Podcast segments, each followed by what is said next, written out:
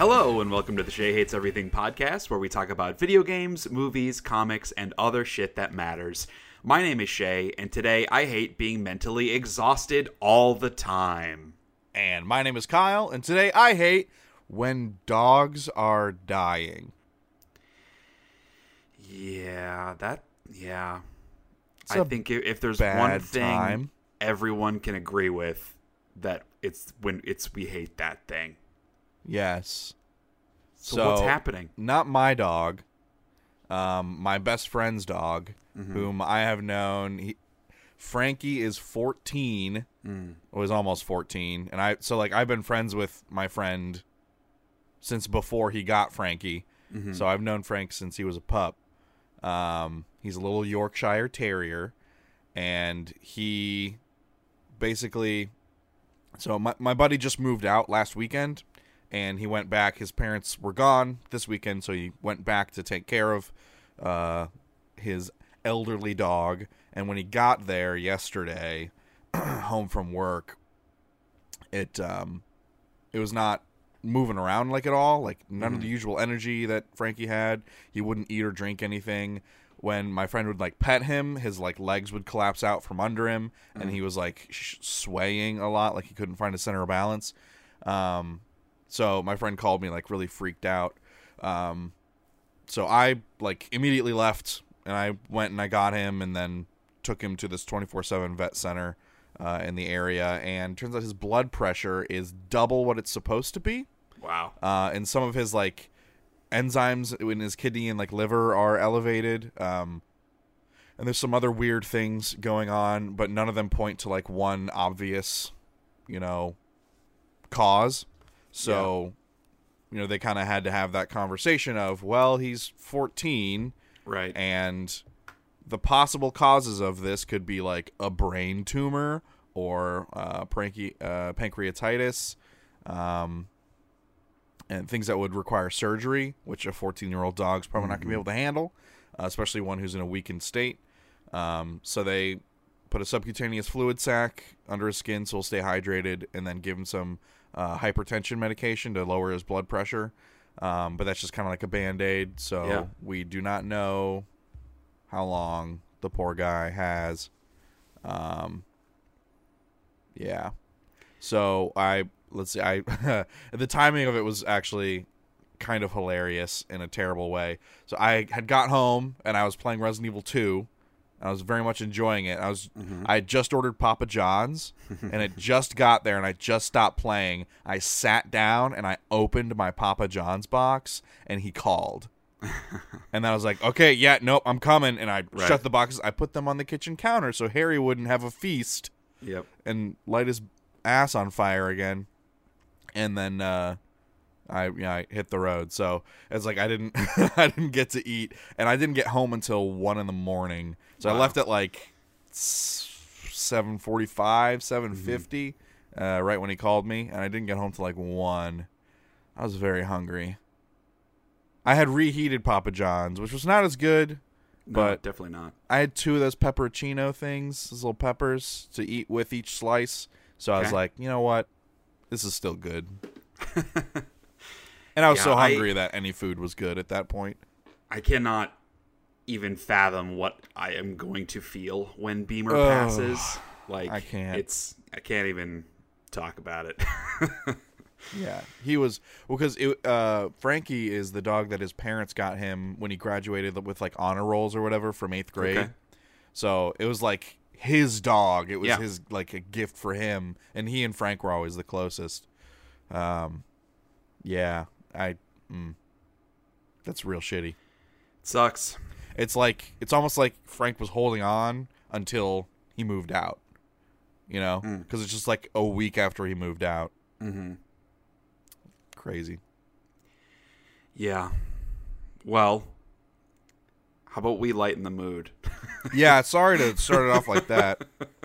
hey man, it's that is a solid hate. Yeah, I I, I can get shit. behind that one. That's for sure. Um. So let's talk about some video games. Let's like cheer ourselves up a little bit. Yeah. So um, I've been playing a lot of stuff because I finally had that come to Jesus moment with myself, where I was like, hey, it's mid January. I still don't have a game of the year. I need to do this. I need Yeah. to play some games. Kingdom Hearts is coming out at the end of the month, and that's going to suck up a lot of time. I'm having a child in two months, and after that, who knows when and how long I'll ever be able to play video games again. So I need to do this. So I played like another half hour of Assassin's Creed Odyssey, and I just like wasn't into it. I was just kind of like wandering around. I did a little story thing, like some cutscenes, and I was just like, I'm not getting anything out of this. I'm gonna take a break. Like it's still a good game, but I'm just not getting that much out of it right now. I'm gonna play some other stuff. So then I went and played another two levels of the Gardens Between, which we talked about. But that I like wasn't getting that much out of because I'm playing it through with a guide so I can get the platinum trophy. And then I popped in Super Smash Bros. Ultimate, played a couple matches of that. I've been playing like a couple matches every week or so. Okay. And I was just like, ah, I'm not really in the mood to dive into World of Light mode. So I was, I was like, not able to find the thing that I wanted to play. So I sat down and started Moonlighter, yeah, baby. Which is very good. I'm stuck a little bit in that like beginning loop, which is a fun loop because basically, you know, in the game you are dungeon crawling and then you sell the loot, like you run a shop and you sell the loot that you get.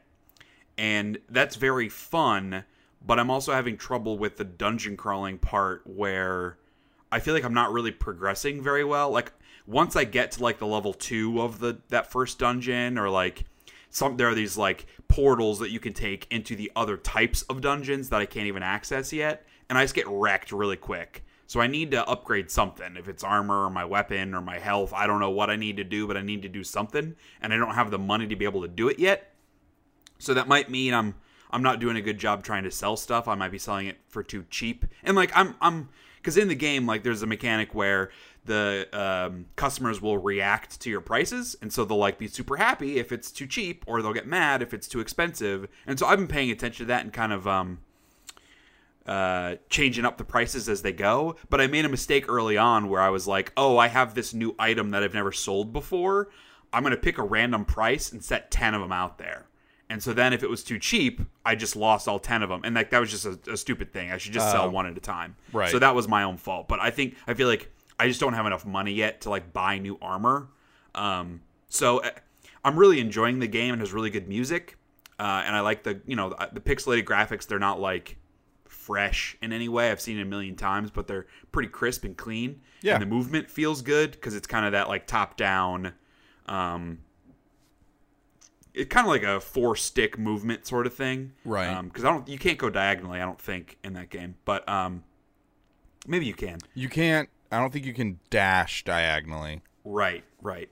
So yeah, I'm having fun with it. It hasn't like really wanted like I haven't really wanted to sink in yet. I'm playing it a little casually. So we'll see how much longer cuz like there are I think what five different types of dungeons and several levels in each dungeon and I've only gotten to like level 2 or 3 in the first dungeon. So I'm still like very early on. Okay, I yeah. opened up two two shops in the town, but I haven't bought anything yet or upgraded anything yet. So I'm still pretty early.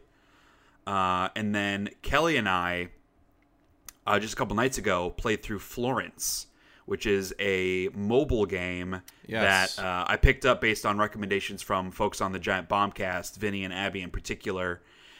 And uh, I wanted to play through with Kelly just because it was a short, like it's a short, you know, 35, 45 minute game on the phone, and it's about like a relationship. So I Kelly likes watching some games that are like more story focused and not super long like that. So I was like, hey, let's check this out together.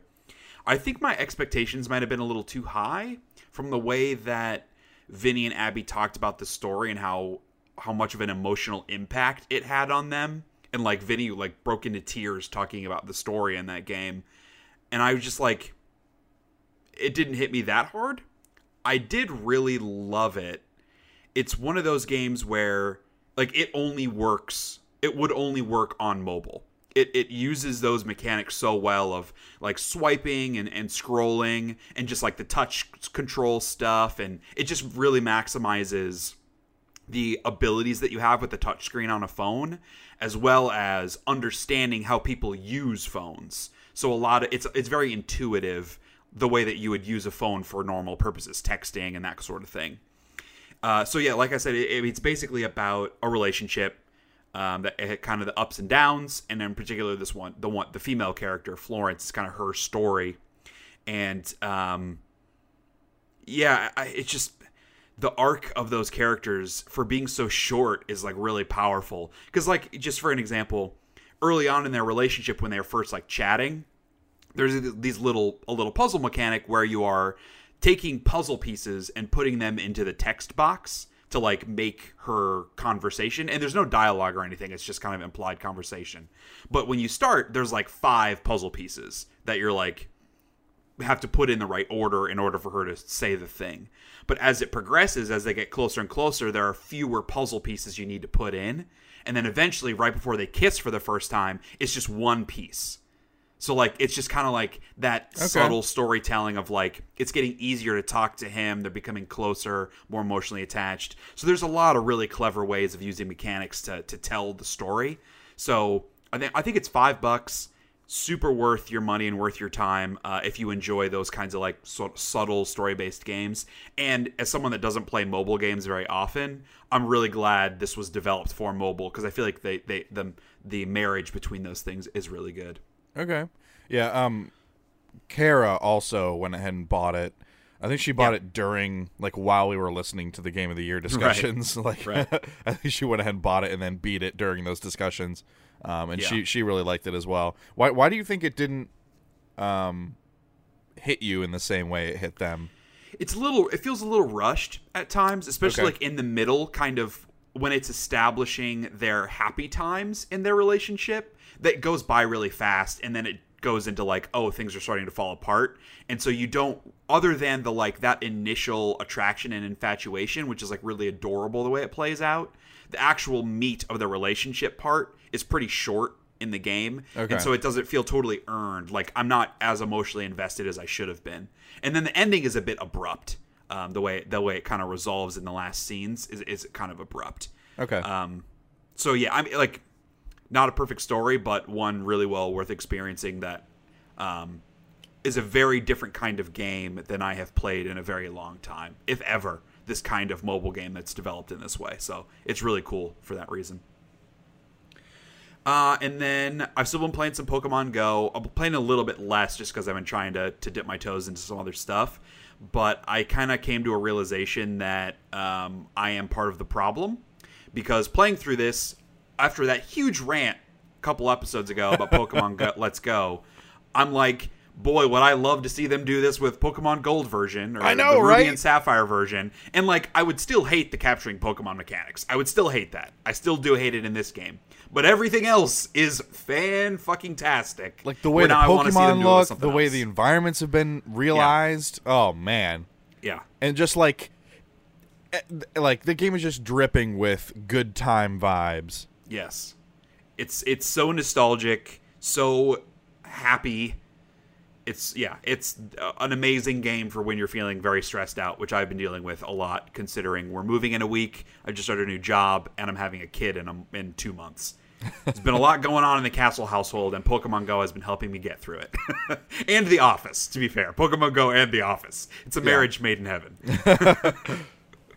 so what about you? What have you been playing?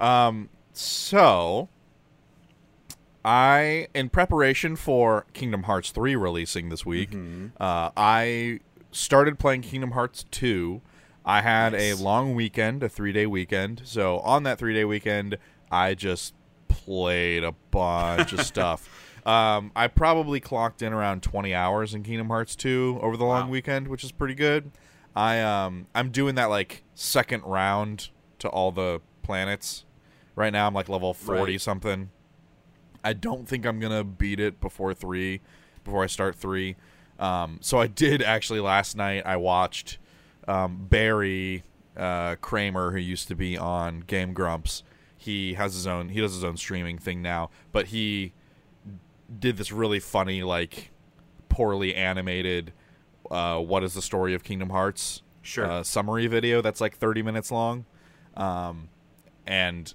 so he basically he sat down with this guy who like really fucking knows kingdom hearts and that guy explained the story of kingdom hearts to barry in about seven and a half hours um, Wow. on a single stream Uh, so that you can watch that stream, or Barry No, made this you. thirty-minute condensed video. That's Uh, insane. that's actually it's very funny. He's he's just like poking fun at it as he explains it as well, which I appreciated. But I feel like I'm much better equipped to jump into three now. Um, there's still like some shit like, why does, mm, mm like I, I don't. So the, also the problem is I never beat. I played like little bits of almost every of the like, um, like the mobile games and uh, or the handheld games. Like I never beat 358 over 2, but I played it. I never beat Dream Drop Distance, but I played it. I didn't beat Birth by Sleep, but I played it. I didn't beat Recoded, but I played it. Mm-hmm. I didn't beat Chain of Memories, but I played it. Um, so, So I never got like games. I know there's so freaking many of them. And then there's apparently a mobile game, and then there's like another version of Birth by Sleep that's like point two a fragmentary passage. W- fucking whatever, man. Um, and so there's like all the story stuff I missed. So like there are Well, I haven't played I- any of those. yeah, there so are characters I had more never even seen, and Yeah. like there's just all this shit going on. So like it was nice to watch the explanation, but even that was like too much. too much. Um, this this I fuck it's mm, That it- that it's part stupid. of it. It It's stress. stupid. It doesn't stress me out. That's ridiculous. But it worries me because I haven't really read any reviews because nothing I read is going to change my mind. I'm playing this anyway, and I don't want to like get anything spoiled. Right. But everything I've seen about the reviews is that it wraps up really well. There have been Yeah. a, a few naysayers here and there, but by and large, people are saying like this is such a good send off for this long running series. Like people who love Kingdom Hearts will be very satisfied with the way this ends. My concern is like because I've only played two of the 57 Kingdom Hearts games.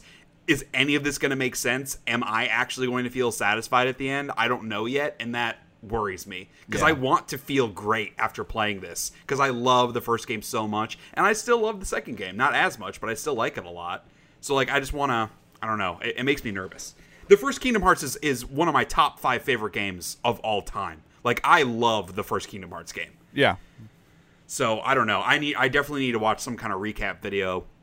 I was watching some YouTube videos last night, uh, just kind of killing time, and uh, I stumbled across IGN recently put out a like things you need to know about Kingdom Hearts 3, which I assumed would be what you're saying, and it was just like a six minute video. So I thought it was going to be super truncated. Here are the quick hits of the story, but like it only touched in very basic terms about the story because it was more about the whole game of Right. some of the worlds you visit, some of the mechanics that are new. And I was like, oh, well, I don't care about any of that stuff. So I'm going to have to dig in this week and find some kind of recap video, like you said. But even a half hour, like a half hour is longer than I would want to watch, but it sounds like it also isn't enough time to even understand the story. So it's, not. like, I don't know what to do about that. That half hour is packed full of shit, man. yeah. So It's how like how has how has replaying Kingdom Hearts 2 been? Like how long has it been since you've played it? Um, oh, it's been years. Like, I I don't even know the last time I played Kingdom Hearts two because I always go back and play one if I want to play Kingdom Hearts. Yeah.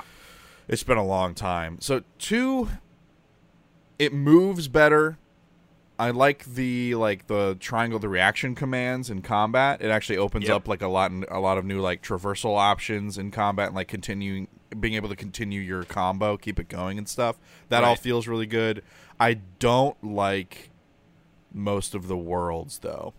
And Hmm. the the annoying part is like you'll go to a world and you'll spend an hour there and then you move to the next one and you only spend like an Yeah. hour on each world because you're coming back like two or three times. Right. uh, and it's like opening new areas and stuff like that. But like it you kind of miss out on the sense of discovery that you had in the first game where it's like this large world full of several different areas uh, each place was.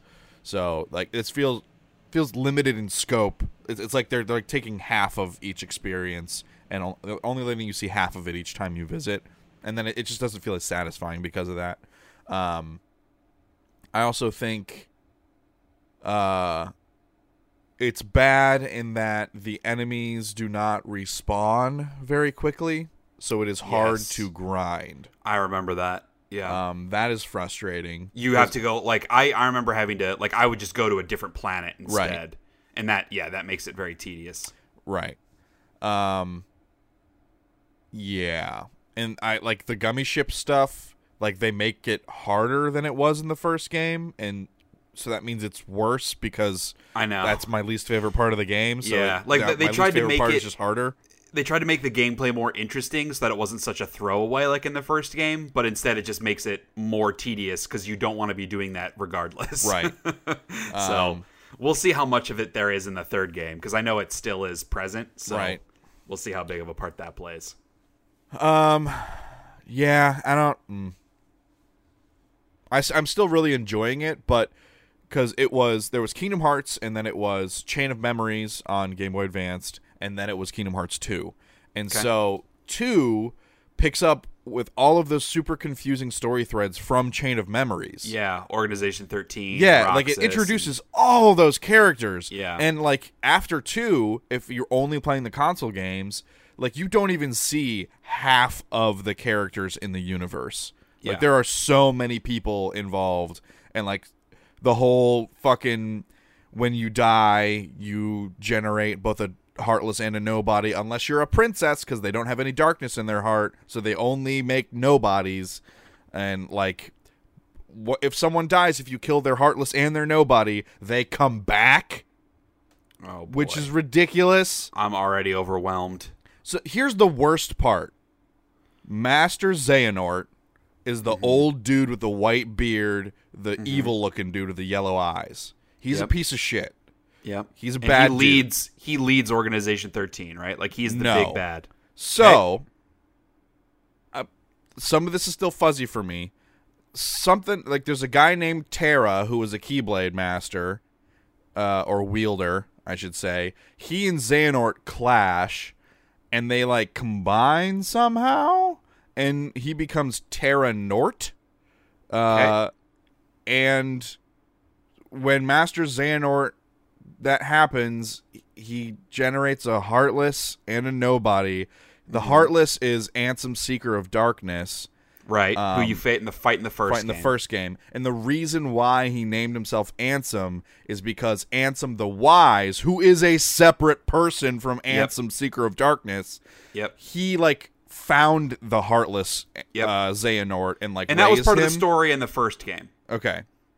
Yeah, because I remember Ansem, and like you think he's this really um, powerful, like wizard, good guy, and then you find out, oh, he's actually been the bad guy the whole time. And then I think in the second game was where you find out that they weren't the same person. Correct. Yeah, they're not the same person. But same in the person. second game, the He took boss the in the name- second game was different. Yeah. So yeah. So Xehanort's heartless Ansem took Mm-hmm. the name Ansem because he was raised by Ansem the Wise. Okay, And that's why he calls himself Ansem, Seeker of Darkness. And then really Ze- good name though. Yep. Xehanort's nobody, Yep. Xemnas, which is Ansem but with an X in it and the letters rearranged, which is what all the nobodies are. They have Who an I X in them. I think he's the boss in the second game. Yes, one of them? He is. Yeah. He, he is the leader of Organization 13. Okay, got it. Xehanort's nobody. Because he, so he you, looks like so as Sora, like you defeat. I'm trying to think because Ansem is because Xehanort has that like dark complexion and he's Right. bald and a white beard. Yes. Ansem looks kind of like him, and then the Zaya whatever Zek Zaxis. What's this? What's the guy in the second game that you said? Xemnas. Xemnas. He has like he's the dark complexion, but he has like white spiky hair, right? I'm trying to remember. Correct. Yeah. Okay. This is coming together. They they Listen- all listeners have that anime hair. listeners that have not played Kingdom Hearts are banging their heads on their steering wheel or Good. wherever they are right now listening. So am I. So, um, in the first game, you defeat, you kill Ansem, Seeker of Darkness. Well, Yep. by really, you kill him by opening. He opens the door to Kingdom Hearts, and it's light. Kingdom Hearts he- is light. and he like fucking disintegrates. Yeah. And because he's all darkness and he's faced with that much light, so he gets disintegrated. I guess. Sure, I'll buy it. Um, in the second game, you defeat Xemnas, so you have now defeated the Heartless and the Nobody of Yep. Xehanort. So in the Yep. third game, Xehanort is back, yo. So that's Yep. who you got to face. okay. But the stupid thing is, if you fucking kill Xehanort again, he's just Wanna gonna just make, another, another fucking. Ansem Seeker of Darkness. Like Yeah. nobody fucking dies in this shit. Well, we'll see. I'm sure they'll find some way of making. yeah, they'll work. write their way out of it. Yeah, that's the whole point. But, But- like that's what this series feels like. It feels like every time they do something, they're like, "Uh, okay, so maybe instead of this, uh, it's These rules that we've established. this." Yeah. right. Let's break the rules that we created. Yeah, It's an Um, anime. Let's just be honest. It is. It's an anime with Final Fantasy and Disney characters in it. Yeah, but like, there's plenty of really good anime. This is not good anime. That's fair. The don't know, story has the I, I should say like the larger story has never been the draw of Kingdom Hearts. It, even in the first game, it was kind of hard to follow at times. The second game is when it really jumped the shark for me, where I was like rolling my eyes a lot, but I still liked playing it. Like the gameplay and the main characters and the worlds, those are the things that I love when I think about Kingdom Hearts. So. As Oh. long as I'm not like totally turned off by the story or like I have no idea what's going on, I'll be fine with it. There's some other important shit. So Hit you me. can wield a keyblade as long as you have like touched a keyblade, I believe. So the reason why Sora and Riku can wield keyblades is because the characters in Birth by Sleep or something. No, I don't know. It's Ventus, who looks just like Roxas, and some other dude went to Kingdom or uh, Awesome. Destiny Islands when Sora and Riku were babies, and we're like, "Yo, touch my keyblade! Now you can wield a keyblade. Peace!" And they Well, like that's fucking, left. Dumb. And then like, uh, and then some other chick went and did the same thing to Kairi, possibly. So Kairi could possibly do a keyblade. See, Um, and that's like there because There's there time. So there's time travel also as a part of Yeah. this. Um, because there are so many games, that's why it's getting stupid. Is because they have to keep coming up with things that change it, and now it totally undermines how special it was originally. Right. Like it was so cool that Sora was the chosen one to be the Keyblade wielder, and then oh, what a twist! Like Riku also can do that, but he's with the darkness. Like that that was such a cool thing, and now just like everybody can have a Keyblade now. Yeah, Like, whoever makes touched so it. less So, then also Squall Leonhart should Right. also be able to wield a keyblade because he grabs it from Sora in the first game. So he should be able to wield a keyblade, right? I mean, he's Well, got he's the gunblade. right? What?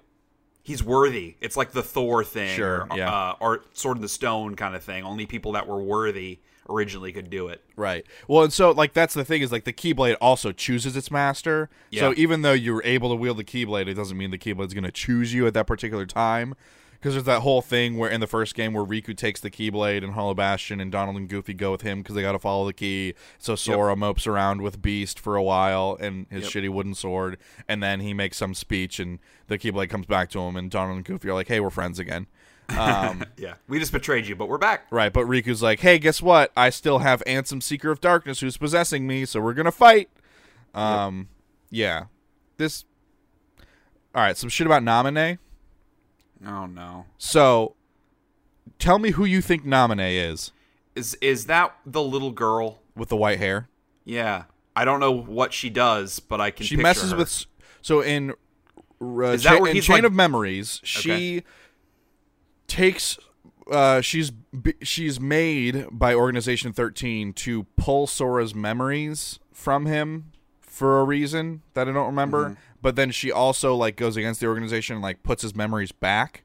Mm-hmm. Um, and she's the one that like because in the in the second game you start out playing as Roxas. yeah, and it's she's in that mansion and she's st- speaking to Roxas and all that Yeah. stuff. So Is- it- is that whole that's there, thing is a simulation. That whole version of Twilight Town is fucking the Matrix. Uh, being run by Ansem the Wise, who's all wrapped up in red mummy shit, and he goes by Zid or Diz. Diz. Ah, okay. I'm, I remember that character vaguely. Yeah, so that's like OG Ansem the Wise, good Mm-hmm. dude, but I don't know why he's doing the simulation thing. Um, and he sticks. So, all right, the reason Naminé can pull out Roxas's memories and put back Sora's memories is because Roxas is the nobody of Sora. Right. Naminé I remember that. is the nobody of when Sora and Kairi were like combined. It's like when Kairi's heart pulled out of Sora, Uh huh. A heartless and a nobody were created. Was that what was that in Hollow Bastion? Was is that that moment? Yes. Okay. A Heartless and a Nobody were created. For Sora, he just became a Shadow, which is fucking stupid because he's strong willed enough to have an actual Heartless, but fucking whatever. Um, just like Ansem, Seeker of Darkness, like Sora should have had an actual. But maybe it's because he has so little darkness in him that it couldn't create a full Heartless. Oh, that's a good point. That- Um, that would be my guess. That's a good point. Uh, and then some bullshit happens. So Namine is actually the nobody of Sora and Kairi, and that's Okay. why she can like talk to Kairi and Sora and put Sora's memories back, and also fuck with Roxas, who is the nobody of just Sora. Mm-hmm. And Roxas looks like this character Ventus mm-hmm. because Ventus, I believe, was the one who initially touched Sora to be able to wield the Keyblade kind of mm-hmm. thing. And when Ventus dies, his light goes into Sora. So Sora's part Ventus, and that's why his nobody looks like Veritas, but is called Okay. Roxas. And the reason all the Organization 13 nobodies have X's in their name is because Xehanort uses that to track them, to track their location. They have an X in their name simply so that Xehanort knows where the fuck they are, and that's also why fucking in one of the games Sora and Riku have an X on their clothes. That's how he's tracking them because a fucking X on their clothes. how fucking stupid is that? Well, we're changing our daughter's name to something with an X in it. She's not going to go partying ever. Penexlope. All right, well, I think that's probably enough Kingdom Hearts because we're going to be talking a lot about Kingdom Hearts for the next month at least. So what else have you been playing? I definitely need to go watch a video because like Yes. a lot of what you were saying was like sparking some memories, but the details are not there at all. Yeah. And if all these guys are going to be in the third game, I'm screwed. Right. Um, I started playing Seven Days to Die again. It's a zombie survival game. It's been around for a long time. It is in Alpha 17 right now. Last time I played it, it was in stupid. Alpha 12. So it is extremely different. Like it has a whole new lighting engine, a new physics engine, like new textures for everything, a whole new way you progress and manage hunger and thirst and uh, stamina and all that stuff. So it's vastly different from when I played it. Um, so I've been very much enjoying that. I tried Darksiders Warmastered. Uh, Okay. I played it for about 20 minutes and then uninstalled it because The first game? Yep, Yeah. because it's very bad. We, have, I- we I have, have- different standards now. I have tried to play the first Darksiders twice. Both, I mean, not. I mean, I've tried to play the the when it came out, like maybe a year later, and then like two or three years after that. So it's still been a really long time.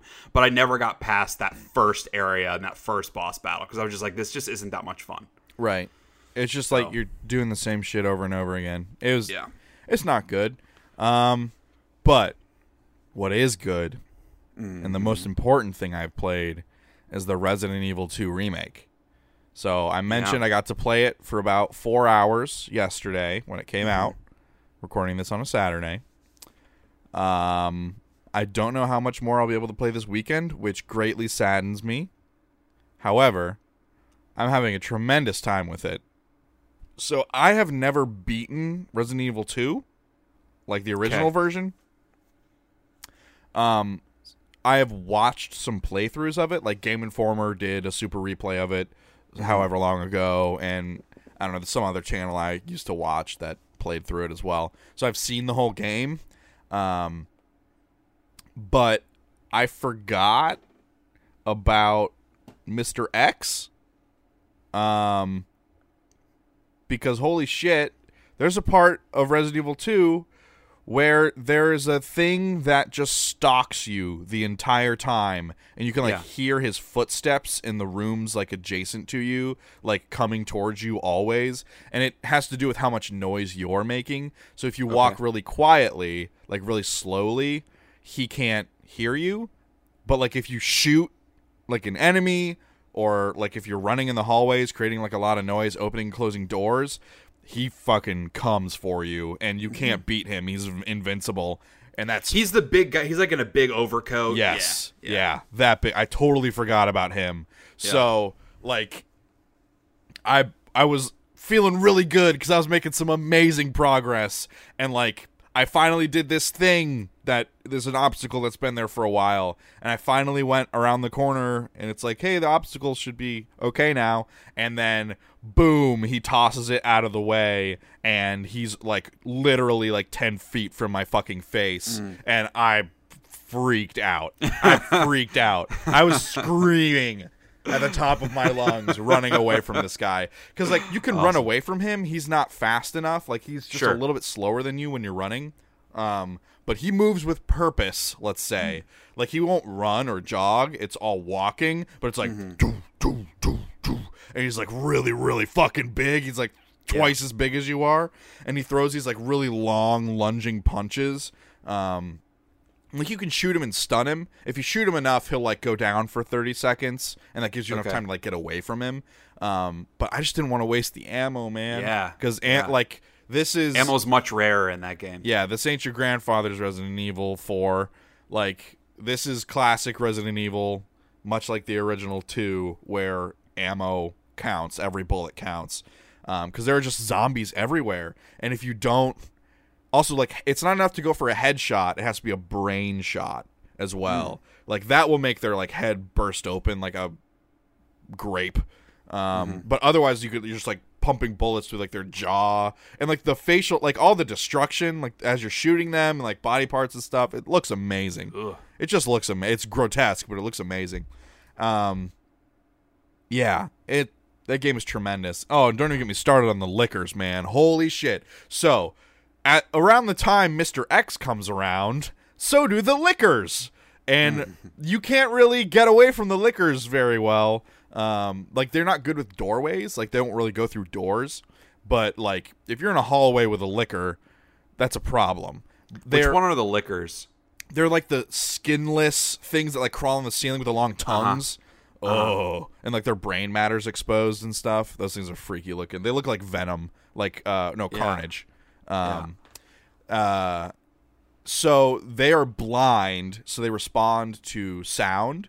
So both like Mr. X and the lickers both respond to sound. Right. Uh, and I don't want to spoil too much of this, but just like as, this is just kind of like a mechanic. Um, so I ran into this situation where Mr. X was hot on my heels, and I entered a licker hallway, and I was like, okay, I need to move very slowly. And meanwhile, like two doors behind me, I hear the door slam open, and then doo, doo, doo, doo, doo, mm-hmm. doo, doo.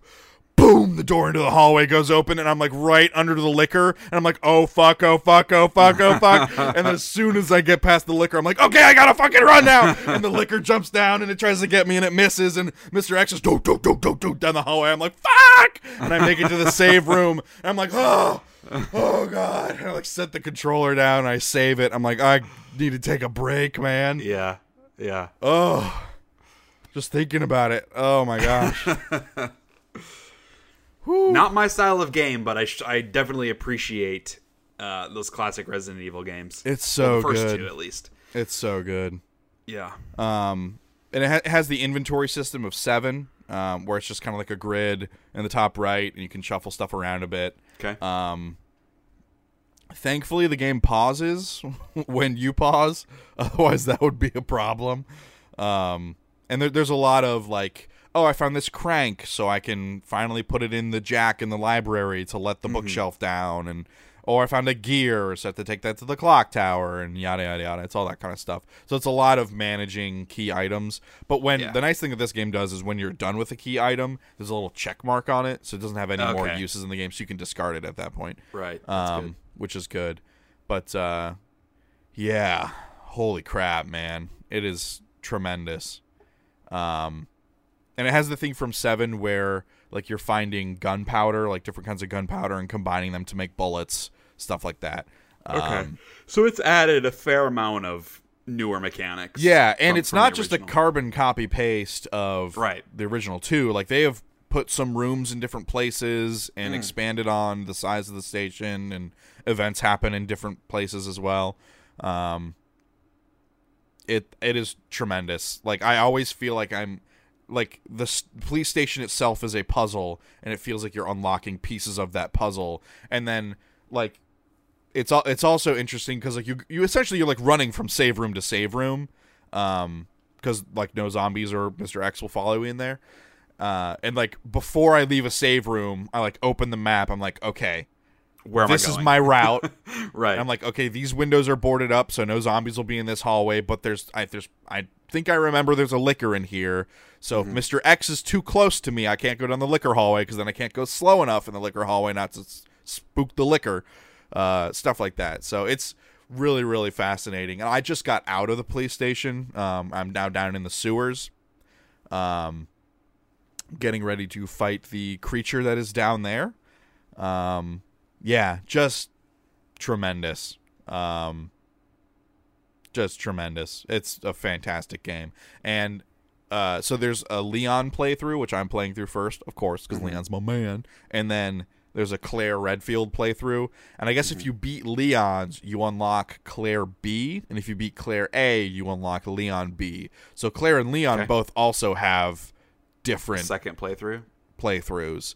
Yeah, where things are changed, which is interesting. Oh, okay, so it's a bit. It's it's like a new game plus where they switch some things up. It's not like a totally new story. Right. I don't know that it's Got it. necessarily like new game. I don't know that you keep your stuff necessarily. Yeah, but I just mean like it's it's But a, yeah, a it- it- reason to replay the same character. yeah, it is. Yeah, it's a slightly different experience. So, um, yeah, they did.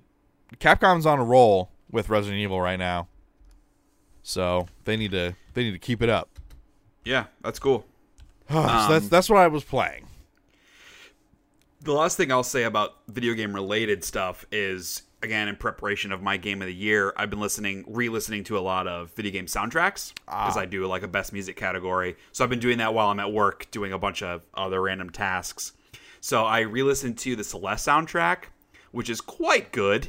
Uh, just the regular soundtrack by itself is awesome because it has a lot of um, variation in uh, the style, or not the style, but like the. Uh, it's not all like jammers, you know. Like there are some down songs when you're exploring certain areas, and it really Okay. makes me want to go play the game again.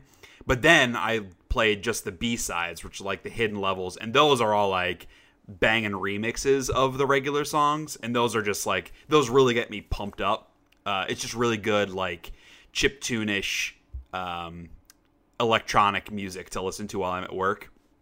And then I also listened to the Donut County soundtrack, which might be my favorite music of the year. Every single song on that Oh, wow. soundtrack is so awesome. It's very like uh, playful and fun and kind of like off kilter a little bit.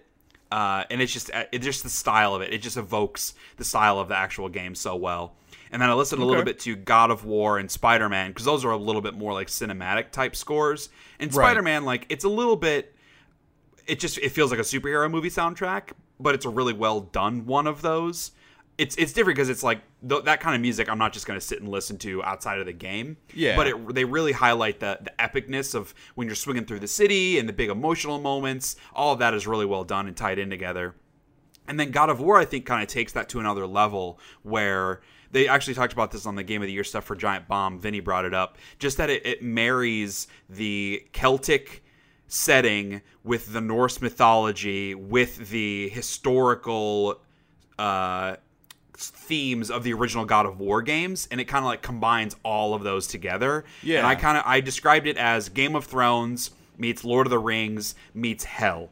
It's kind of like the vibe of the soundtrack. It just 'cause it has all the like really low bass, like the do do yo, whatever that kind of stuff. It just feels like super masculine and hardcore.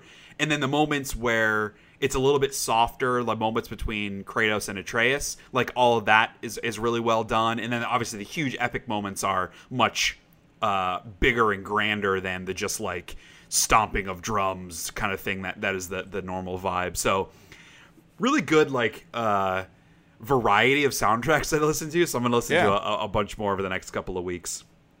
As for what I've been watching, uh, I actually watched a couple of movies. So I sat down and watched Venom because I felt like I needed to see it, and I'm gonna have to do the same thing with Aquaman in the next couple of weeks. Is just watch it.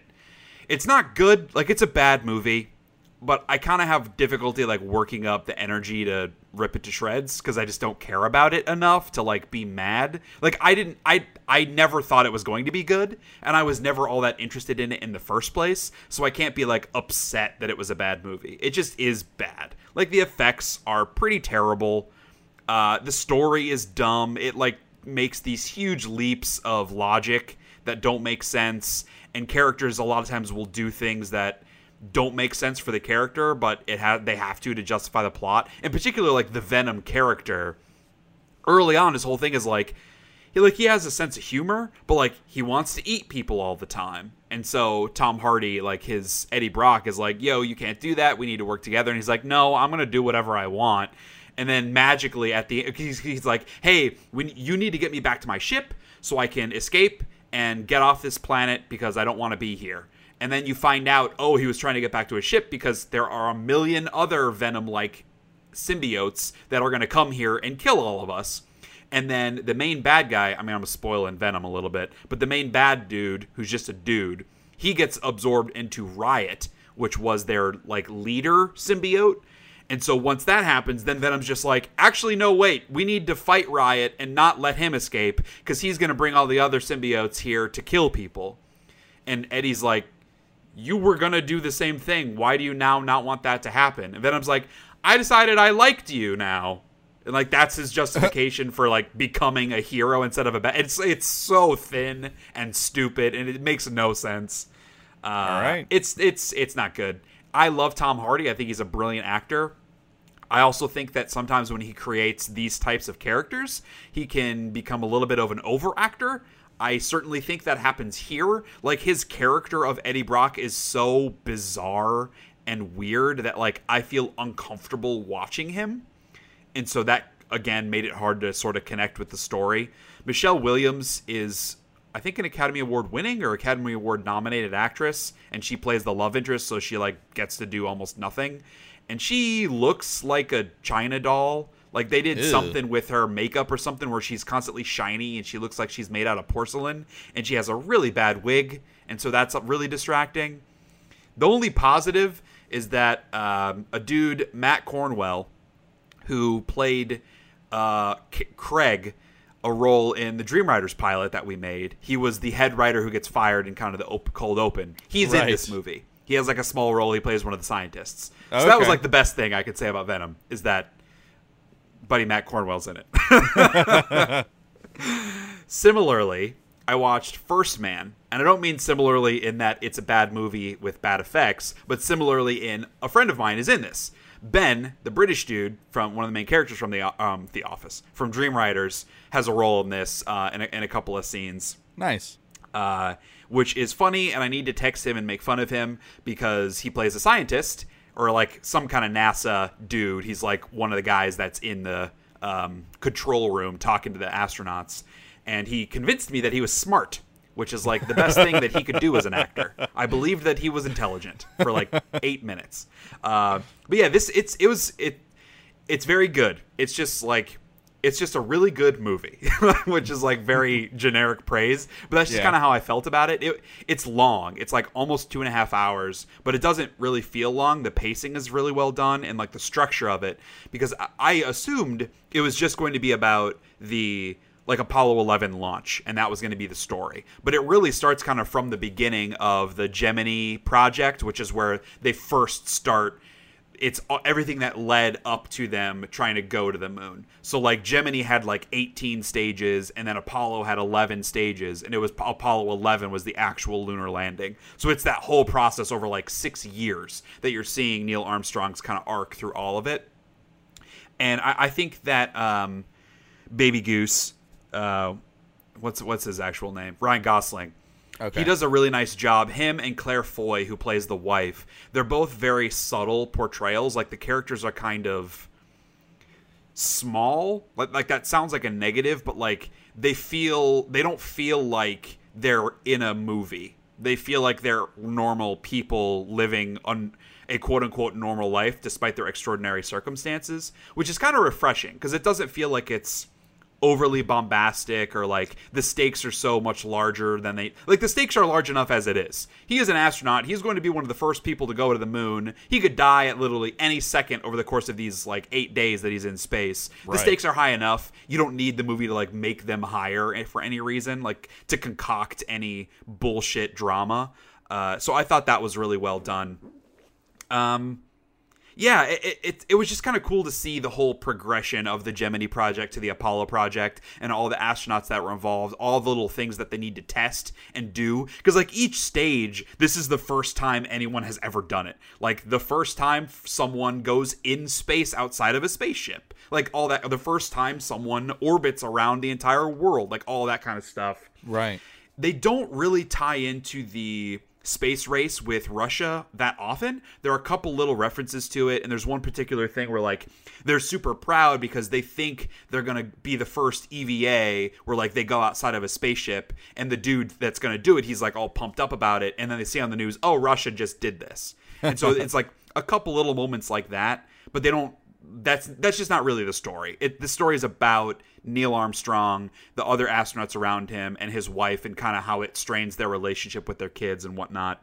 So it's just, I mean, I'm very well. Actually, I should double check. I don't think it's nominated for many Academy Awards. Like, I don't think it's nominated for Best Picture or anything, which I'm kind of surprised because I thought it was. It's that kind of like quality film that the Academy usually celebrates. But no, okay. instead they nominated Black Panther.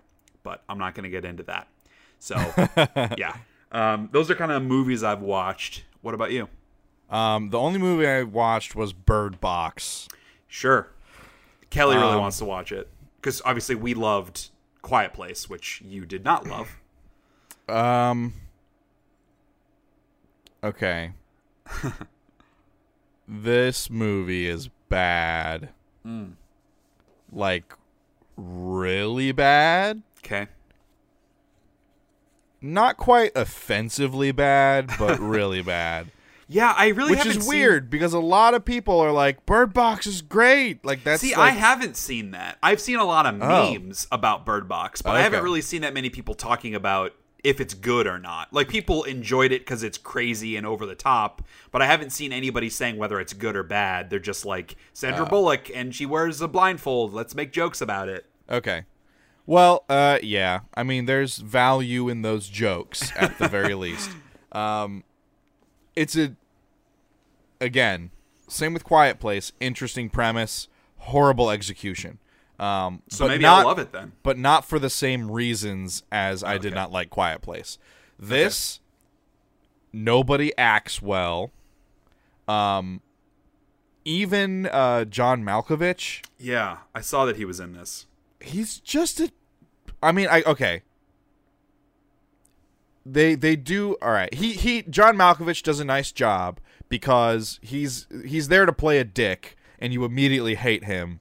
But then like they try to like redeem him a little bit at hmm. some point and it's like just it doesn't fucking work. It's mm-hmm. written so po- it's written too poorly for it to work.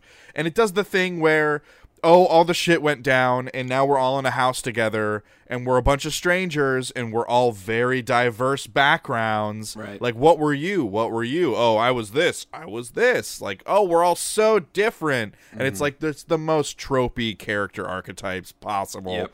Um, and it's like a bunch of dumb bullshit happens, and people being stupid. Um, and then, no one in horror movies deserves to live. They correct. all deserve to die because they're all idiots. Yeah, except for a quiet place. Okay. Um, waterfall. Um, so uh, there's uh, so Sandra Bullock has like this love interest guy, and like he's he comes on like way too strong, and he's creepy, and okay. she likes it, and I don't fucking well, get why. maybe she's into that. I don't, don't know. Kink shame her. Maybe she likes psychopaths. I don't know, man. And like and then you're supposed to like feel bad when all this other stuff happens and you just don't.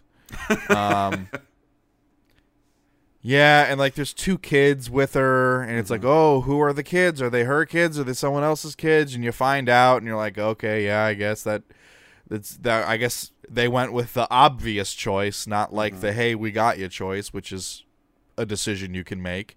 And then the end of the movie is like this weird fairy storybook ending where it's like all it's all gonna be okay. And like they have that like it's like bright around the edges in this wow. place and like something's weird with like the motion smoothing and it's like oh this place is perfect. It's heaven. Like it was this is a bad movie Well, we're probably going to watch it anyway because I know Kelly wants to see it. And I'm curious just because everybody on the internet's talking about it. And I want to see it so obviously is a reaction to A Quiet Place. I want Yeah. to be able to compare them because I loved A Quiet Place. I know you did not, but I loved that movie. And so I'm curious to see like how it compares. So I'll probably end up watching this even though I hate horror movies and I hate Sandra Bullock. I don't know why I would put myself through this, but I'm probably gonna. Yeah, like So we'll the see. setup and the premise is more fascinating than the Quiet Place one was. Like Quiet Oh, Place is just like, hey, powerful monsters Okay. that can hear everything. This Right. is like this is a lot more insidious and like Okay. kind of disturbing in the way in how it does things. Um, and like that was very interesting. It just doesn't. They're they're unable to execute on it well. Yeah. Interesting. Okay. Um, uh, Yeah. Yeah. The only other thing I have is I finished the second book of the Night Angel trilogy. your black just- on black book. Yeah, my black on black book. It's just it's very good. It's very good. oh, I I hate thought you didn't like the first one. No, I, it's extremely good. Oh. I thought there was some book you read that we were talking about last episode or maybe the episode before that you weren't that into. I don't think so. Maybe not. Okay. Well, that's good. Yes. It is good. People should read it. The Night Angel trilogy by Brent Weeks. Night Angel sounds like an anime. It does. It probably is. Well, this is probably going to become a TV series or a movie at some point because that's all. Like all books that are written now are only written so that they will be adapted into a screenplay. I feel.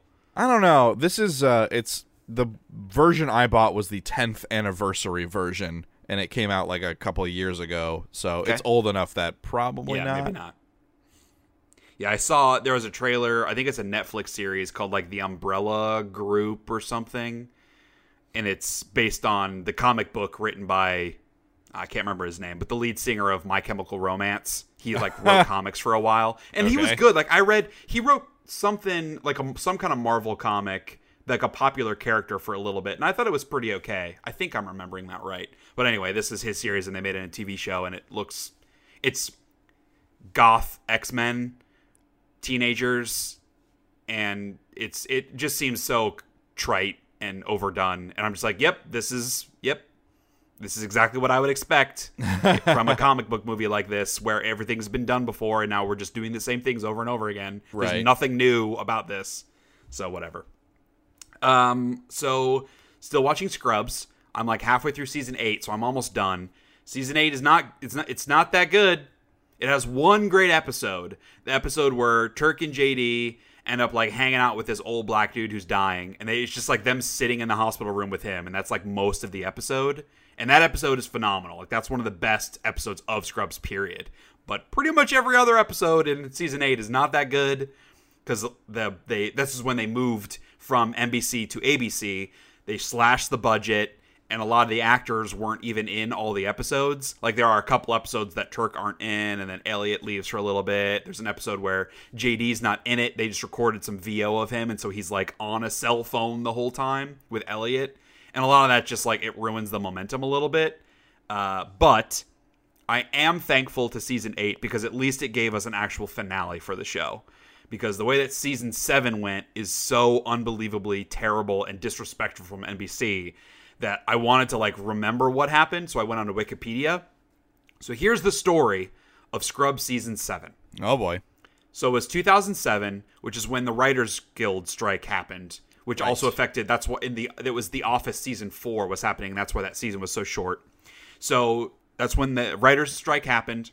They had only made 11 of the 8 18 planned episodes before the writer strike happened. And Bill Lawrence the executive producer and creator of the show was not willing to continue to work. Like he didn't want to do the whole let's hire non-union writers to help finish this. He wanted to support the writers. So he refused to shoot the rest of the episodes.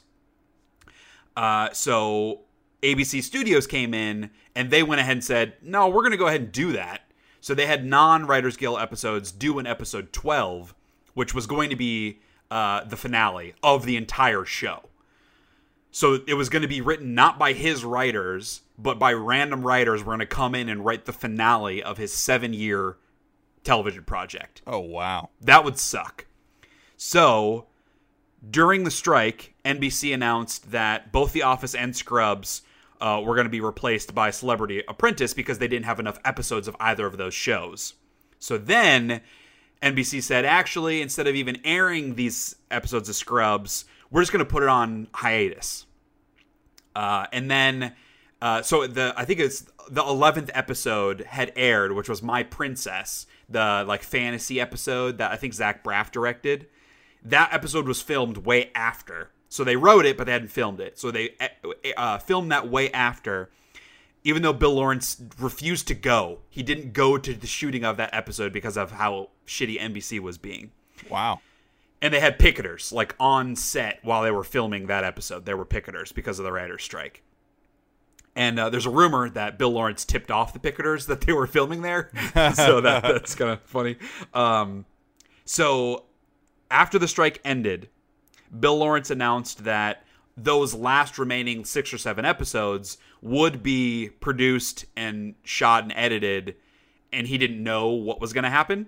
But he said, "Yeah, we're still gonna like we will make this happen," and it was just kind of him saying it. Well, that isn't what happened, and instead NBC aired the episodes out of order because they wanted My Princess that it was more that fantasy episode because it was a little bit more um, of a unique episode. They aired that as the season finale, hoping that it would draw more viewers and enough to justify a season eight, and it didn't. So My Princess was the last episode of Scrubs to air on NBC, and then it was canceled. The thing that pisses me off because I just rewatched this for you know dozenth time a couple episodes before that, Dr. Kelso gets found out that he's too old, and so they force him to retire. But then they fight back and they say, okay, Dr. Kelso, you don't have to retire. But instead, he goes, actually, I'm going to go ahead and retire anyway. Fuck y'all, I'm out. So he leaves the hospital, and then he kind of comes back in a supporting role, and he's kind of like hangs out just for funsies. And that could have been the finale. My Princess was supposed to take place before all that happened. So while, like, all that happens and then the my princess episode happens and during the my princess episode he's still the chief of medicine. Oh, jeez. so like it's totally out of order in the story and it's like it really it's very frustrating to watch and part of what's annoying is because i re- i'm watching it on hulu and they didn't like rearrange it. It's still in the order that it aired which i get it. There's no real reason for them to reorder it except for the fact that it doesn't make sense the way it is. So that was quite frustrating. So at least for that I'm thankful to ABC and to season eight for at least bringing the show back, giving it a true finale and a true wrap up. Because NBC, after the show was on for seven years, it was one of the most popular shows on the network leading up to those last couple of seasons. And they just were like, we don't give a shit about this anymore. It's just really shitty way to treat that show. yeah. So I'm like halfway through season eight. I'm not looking forward to watching season nine, which is the interns show Ugh. But I'm gonna have to because I want to. I wanted to watch the whole thing. That was the whole point. So it's gonna take me a while to get through it because I never want to watch it anymore. Yeah. Um, and so last episode we talked about House of Cards, which I had started. So I watched the last couple episodes. It, it's it sucks. It's real bad. The way that the show ends is so abrupt and unsatisfying and like comes out of nowhere. There are tons of side stories that aren't even like left unresolved, but not they don't even address them. Like they don't even set it up as like this is open ended. They just like ignore that those side stories were even happening. Huh. It's like they rushed it out or something where they were like, because normally the, the seasons have all been 13 episodes, and this one I think was eight. And so it's like, in like they were in episode eight when they were writing it, and then they were told, "Oh, we're only doing eight episodes, so you got to wrap it up in this one." And so they didn't have the extra five episodes to finish all of those stories. They just had to cut it off. That's how it feels. It's that sloppy Yikes. the biggest thing that is annoying is that you know, I talked last episode about the whole feminist thing and how it has a lot of interesting things to say, but it isn't always handled in the right way, and in fact becomes very sexist against men. My assumption was because, especially in the last couple episodes, a lot of the women start challenging Claire, which I didn't expect because they hadn't yet, and that was part of my problem with it early on. Was that every woman was like, "Yes, men are the worst. We should get rid of all of them." And I was like, okay, this is becoming like a cult. Something bad is going to happen. And my hope was that eventually Claire would like get her comeuppance. She, would be found out that she's a liar and literally a murderer. Like sh- people would take her down. And that starts happening. Like the women in her cabinet and some of the women that work for her are going you're kind of you are kind of going too far. And so claire just fires all of them and then i'm like okay this is the whole show has been they're they're frank and claire are such terrible people but you're in it's like a breaking bad. Like they can't they're not allowed to have a happy ending. Even though we're invested in this character they are still a bad person. They deserve to be punished for this. Right. And she isn't. She gets what she wants. And I'm, well, I mean, that, that kind of already spoils it, but there's a whole, there's a third character who was basically Frank's right hand man, and he idealized Frank. And so everything he's doing in season six, he believes that Claire was responsible for killing Frank. Well, that's complicated. He says he believes Claire is responsible for killing Frank. It turns out he actually killed Frank because Frank was on his way to come kill Claire. So instead, he stopped Frank by killing Frank. It was a really stupid storyline. But his whole thing is he's trying to take Claire down because he knows that she never really loved him. She was just using him for his her like ability to kind of grow politically, and so he's trying to take her down. So he finally confronts her, and this is when I'm like, okay, now it's finally gonna happen. She's finally gonna get her comeuppance, and then he's going to be the sad, broken hero of this story. And she murders him in the Oval Office, and that's how it ends. The end. And she like looks at the camera, and it's basically like I win, and that's the end of the show. She is like inciting nuclear panic. She is starting World War III against the Russians, and that's how it ends there's like no resolution to what happens with that but it's like they they they frame it like it's positive. Like yay she she did it. She gets to stay as the president. No one is left to try to take her down. Good for us. And i'm like what? So That's a choice. it's it's so it is so shitty and so terrible. I i cannot believe how bad this season was. Because it had it had its ups and downs. Season 3 wasn't that great. Season 5 wasn't that great. But the first like the first two seasons after after I had finished watching season 2, which is when Frank becomes the president, I wanted the show to end after that because like those first two seasons were literally the best television I had ever seen. Better than The Sopranos, better than The Wire, better than Breaking Bad. It was the best television I had ever seen and to see how far it has fallen. It's like The Office. Yeah. Where it's like the first four seasons of The Office, other than Seinfeld, is like the best comedy show of all time. And by the way, by the time it ends in season nine, you're like, thank God this show is over. That's how it felt with this, only worse because it was weird. It was worse than those last couple seasons of The Office. It sucks ass, and it's so frustrating. And then finally, still watching Kitchen Nightmares. So just because Okay. I've been stressed with work and everything Isn't that else, the I don't. you said you don't like? No, Kitchen Nightmares is, is classic. That's classic Oh. Gordon Ramsay. That's where like he comes into a restaurant that needs his help and he like fixes it up after a couple of days. And it never works. Like literally 95% of those restaurants end up closing within a year. Uh, but it's not it's 24 hours to hell and back is the new version That's of Kitchen right. Nightmares. That's what you're talking And that about. one he tries to do it in a day and that's just like it's just there's not enough time. You just don't buy it. This it's like a whole week but it's just it's just fun because most of the people are assholes and they're in denial and he just embarrasses them and that's just fun to watch just because i've been so stressed out with all this stuff like if i don't if i don't want to commit to like watching a new show or playing a game we'll just sit down and watch a couple episodes of kitchen nightmares and it's very relaxing which seems weird because he's yelling for an hour every episode but it's still relaxing somehow all right, so that is everything we've been playing, watching, and reading. So let's dive into some news. There's actually a lot more news than I would have expected.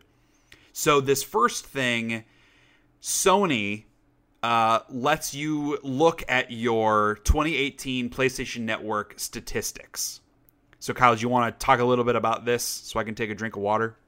Yeah, so um, it's like this little, it's a little website you can go to where you sign in with your PSN account, um, and it like tells you how many games you played, like what your top games were, and how many hours you spent uh, online and offline, and all that kind of stuff.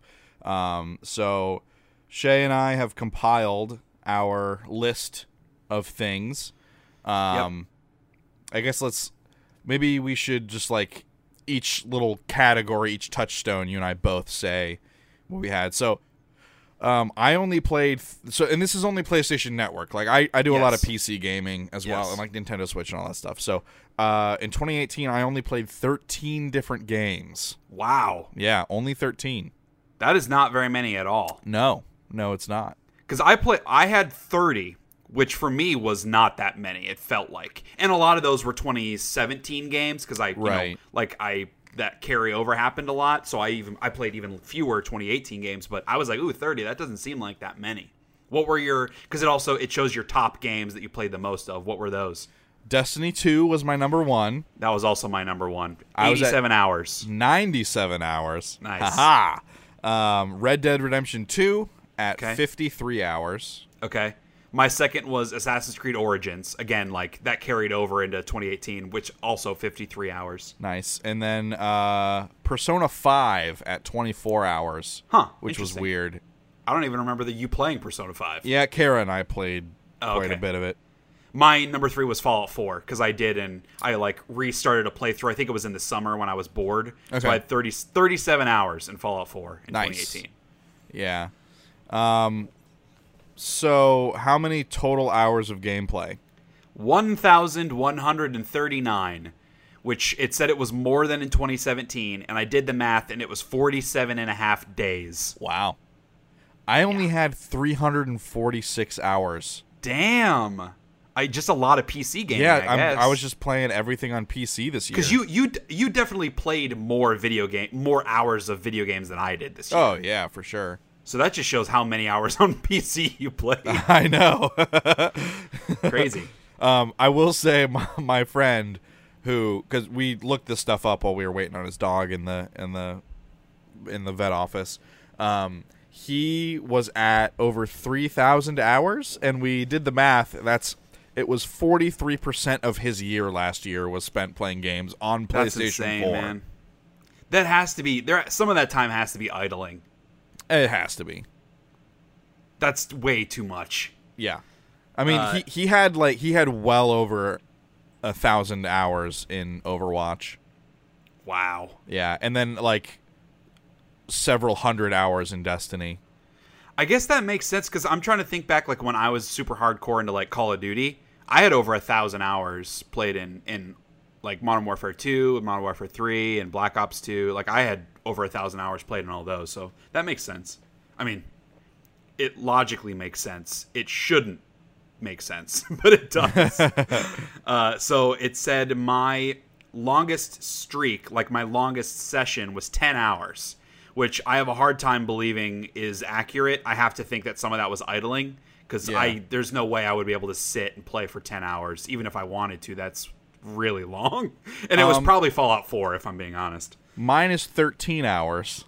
Dear Lord, And that is actually accurate because I remember it was Red Dead Redemption 2. I woke up early in the morning and I played until I played the went to entire bed. day? Yeah. Yeah. Um, That's awesome. How many days did you play out of 365? 169. I played 69. So you Nice. played 100 more days than I did. So what is that? I mean, it's less than half. I Yeah. feel like that's not that bad. No. Um, and it said my most played timing, like time periods. Most of my gaming was done on Sundays of all the days, which makes sense. Same here And in the evenings, which also makes sense. 'cause mine was mine was daytime, but sunday Oh, sure. Normally, I just like I have Sunday all day Sunday off, so I like wake Yeah. up and play all day. What were your uh, most played months? Like your three top months? Did you get that? Ooh, So mine, I did not. unsurprisingly, were January and February because I was pl- I was grinding through a lot of 2017 games, which will probably be the same this year. One because I'm grinding through a lot of 2018 games in t- in February, January, February of 2019. But also, my daughter will be born in March, so after that, my gaming time will probably significantly drop. But I had I had of my total 1,139 hours, 214 of those hours were in January, and I played Okay. six games that month. Oh, I, I do have it here. It's it was in the table. Um, July was my most at 74 hours. Okay. Uh, two games Wow. for 74 hours. Wow. Must have been Destiny and maybe something else. Yeah, Uh, 'cause and then num- November which makes sense. It would have been Thanksgiving break. I had 57 hours. Yeah. August was my number three, so that was probably also a lot of Destiny too. Yeah. Uh, and then how many trophies? Probably way Uh, less than mine. yeah, not your- I your- only had 94 games. trophies. 85 of them were bronze. So I had 421 trophies this year. Only one platinum, which is kind of surprising. I'm trying to remember what that platinum was. Uh, yeah, that, that kind of surprised because I think I have like 15 or 16 platinum, so that's kind of surprising. But I had 19 Platinum golds. Spyro? No, Spider Man. Spider Man. That's what it was. Weird, because that was only at the end of the year. Crazy. Uh, so yeah, 19 gold, 66 silvers, and 335 bronze trophies. Did you get a did you did, did you get a title? Like I, at the end when it shows your like last scorecard, it it should have like a in quotations like it calls you something. No, I did not grab that. Mine mine is called Masterful Adventurer. so I'm, I'm curious to know like how what different titles and levels there are, because I wonder if there's one above Masterful Adventure. We should ask we should ask uh, your your buddy and see if if he got a title. Yeah. he obviously played way more than I did. Even. Yeah, maybe I just didn't spend enough hours to earn a title. yeah, not worthy. so that's a cool thing. Uh, yeah. If you play on PlayStation Network, it's just fun to see. Uh, I would have liked like a full breakdown of all the games I played. Would have been a cool thing to see. Um, but maybe they'll do it for 2019. So I'll have the link to that on the show notes on SheaHatesEverything.com. So check that out, and uh, you can go see how how much of your life you wasted playing on PlayStation 4. Hooray! Uh, so last episode we talked about the fact that Bungie had left Activision and it was taking Destiny with it. So Bungie kind of laid out some plans for the game. Uh, not so much plans, is they more just kind of like recommitted to the roadmap. So they said they're still going to be honoring the full annual pass that had been promised. Um, that they're going to find ways to double down on the hardcore players while also making it easier for new players to jump in. One of those was figuring out new catch-up mechanics, not ketchup like the red sauce, but catch, cat, cat, catch up like a baseball catch up. I don't know why I'm having trouble saying that. Me neither. yeah, are you having a stroke? uh, so that'll be interesting to see how they kind of work that out. But um, it's going to be in like future seasons. So I think they're in season four right now, maybe. So that would be something in, probably in season five. No specific details on what's going to come after the rest of the annual pass content, but uh, they they said, hey, the vast majority of the team still working on Destiny. It was kind of one of those where like we're leaving Activision, but we're not giving up on Destiny. It was just kind of more of more of that tone. right. Uh, that's Like still I'd their main focus. be up to play more Destiny. I am not. I might be. I'm done. I'm done. I'm I mean, not, not, gonna like a spend any more significant amount. Like a few days, pump some hours in every now and then. Fool me once, fool me twice, fool me three times. At this point, it's like fool me nine times. I'm not going to be fooled a tenth. Won't get fooled again, as the Who say. Uh, sure, you're gonna buy Anthem. Yeah, but it, that's a different game at least. It's it is the same thing. I, I think it's gonna have- gameplay. I think it's going to have a better story, though. No, We'll see. I Like, have there. That is an Brad, Did you watch exceptionally the giant bomb bar. thing where, where Brad went and saw the behind the closed doors stuff? No. Watch that. The story, it's like, it's the same. Well, whatever. I'm buying it anyway. I'll, I'll I- find out for myself. I know, me too. But since we're already talking about it, let's go ahead and jump because we there is some more um, Anthem gameplay that got released, uh, which I was kind. It I've been pretty up and down on Anthem to be honest. Like I certainly have a lot of fears based on my experience with Destiny and a lot of those kind of like multi co-op multiplayer ish games because I usually am not going to play co-op multiplayer. I'm usually going to play by myself. So that has made me nervous. So seeing this it excuse me it certainly still seems like the teamwork aspect is the most important part but i was relieved to see that the different classes are very significant, significantly different that was one thing in destiny where like the characters like yeah they had different supers some different moves different sorts of grenades but it never really felt like they were that vastly different Right. this it feels like they are very like these are more mmo style character classes and that I like. Um, it's going to make the teamwork element a lot more fun, which we should figure out what classes like you want to play, and I like if Cody plays and that kind of thing. Yeah. so we can uh, strategize. Well, that, well, that's the thing is like you pick before every mission. Like you can you can change your thing basically whenever, like Oh, that's not what I saw. What I saw was you pick a class and then you have different loadouts for that class, and you pick a different loadout. I think if you are you sure? yeah. Interesting. Well, that's what that's what Brad was saying. Hmm. You seems- you you pick whatever class you want to play before each mission. So, do all of them level up the whole time, or do they? Do you only You're level you're getting you loot play for I believe For you're getting loot for all the different ones. I think. Interesting. but also, could- like Brad played a single mission and he had like 16 pieces of loot for various things. So like you get a ton of loot. I could see that being a problem just in like one having too many options and two it taking a really long time to level those up if you want to play a bunch of different classes versus just committing to one. But we'll see. Yeah, we'll see.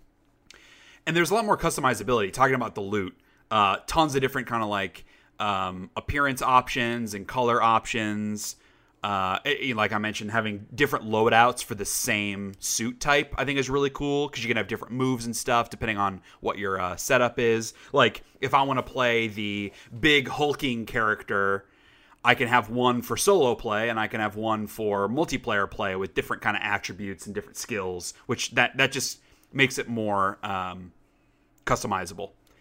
And then um, a lot of it still feels pretty generic, like the flying around and the combat and the story and the characters feel like I get a lot of Destiny vibes. Yeah, the flying around looks like Dark Looks fun. Void, which I'm That all about. yeah, that the, looks the annoying thing is though it's on a cooldown, Right.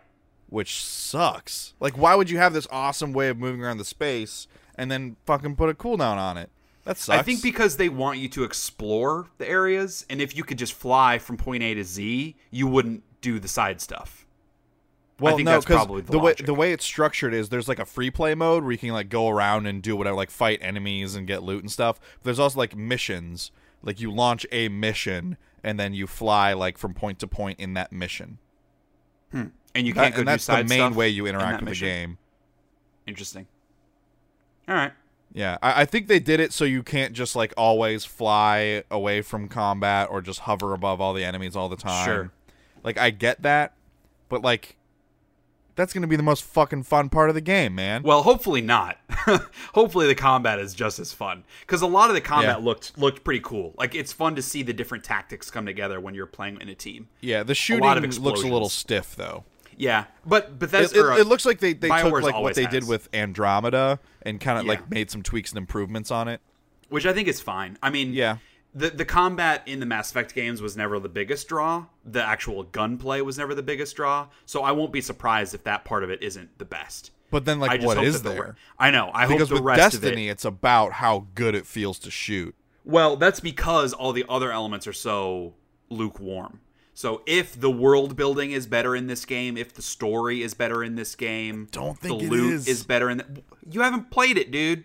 I know, but like You're taking oh, one. man, what I saw one was not person's. good. op- you're taking one person's opinion, and it's someone that you complain about all the time. Like you don't even respect Brad's opinion on most things. Right, So but no, just, he like- had recorded gameplay like showing it, and it like does not. Well, we're gonna find out. All right. I know. sorry to sorry to drag you down with me.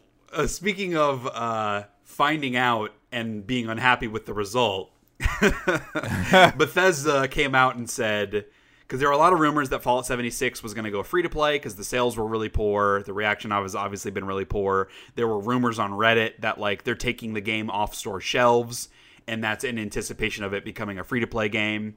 Bethesda came out and in a response on Twitter said there is no truth to these rumors. It is not going free to play. So Fallout 76 is probably going to go free to play in about a year, but it's not happening right now. Right. And I mean, I can't do anything with it. Like I can't go trade it in because it's not worth anything. I'll probably get five dollars from GameStop. but I don't think I'm ever gonna play Fallout 76 again. It it's bad. I tried I tried to hold on for a really long time, and I just can't anymore. It's a bad game. So that sucks. I, I'm gonna jump back into it the next time it gets like a big update. We'll see. I just the it's not even the bugs or anything like that. It's just the elements that are there are so underdeveloped and underwhelming. There just isn't I don't find anything in that game to be fun. or like I don't find anything in that game to be more fun than what I can do in Fallout 4, I guess I should say. Like I would just rather go play Fallout 4. So, Yeah, because like the shooting is worse the stories are worse there are no npcs the enemies aren't any different or special like nothing about it is as good as fallout 4 so it doesn't deserve to exist in my opinion yeah. I just feel like I've seen everything Fallout 4 has to offer at this point.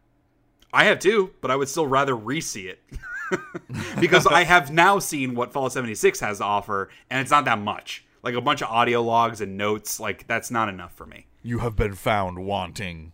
Yes. Um, so similar sort of topic. Fallout 76 isn't going free to play.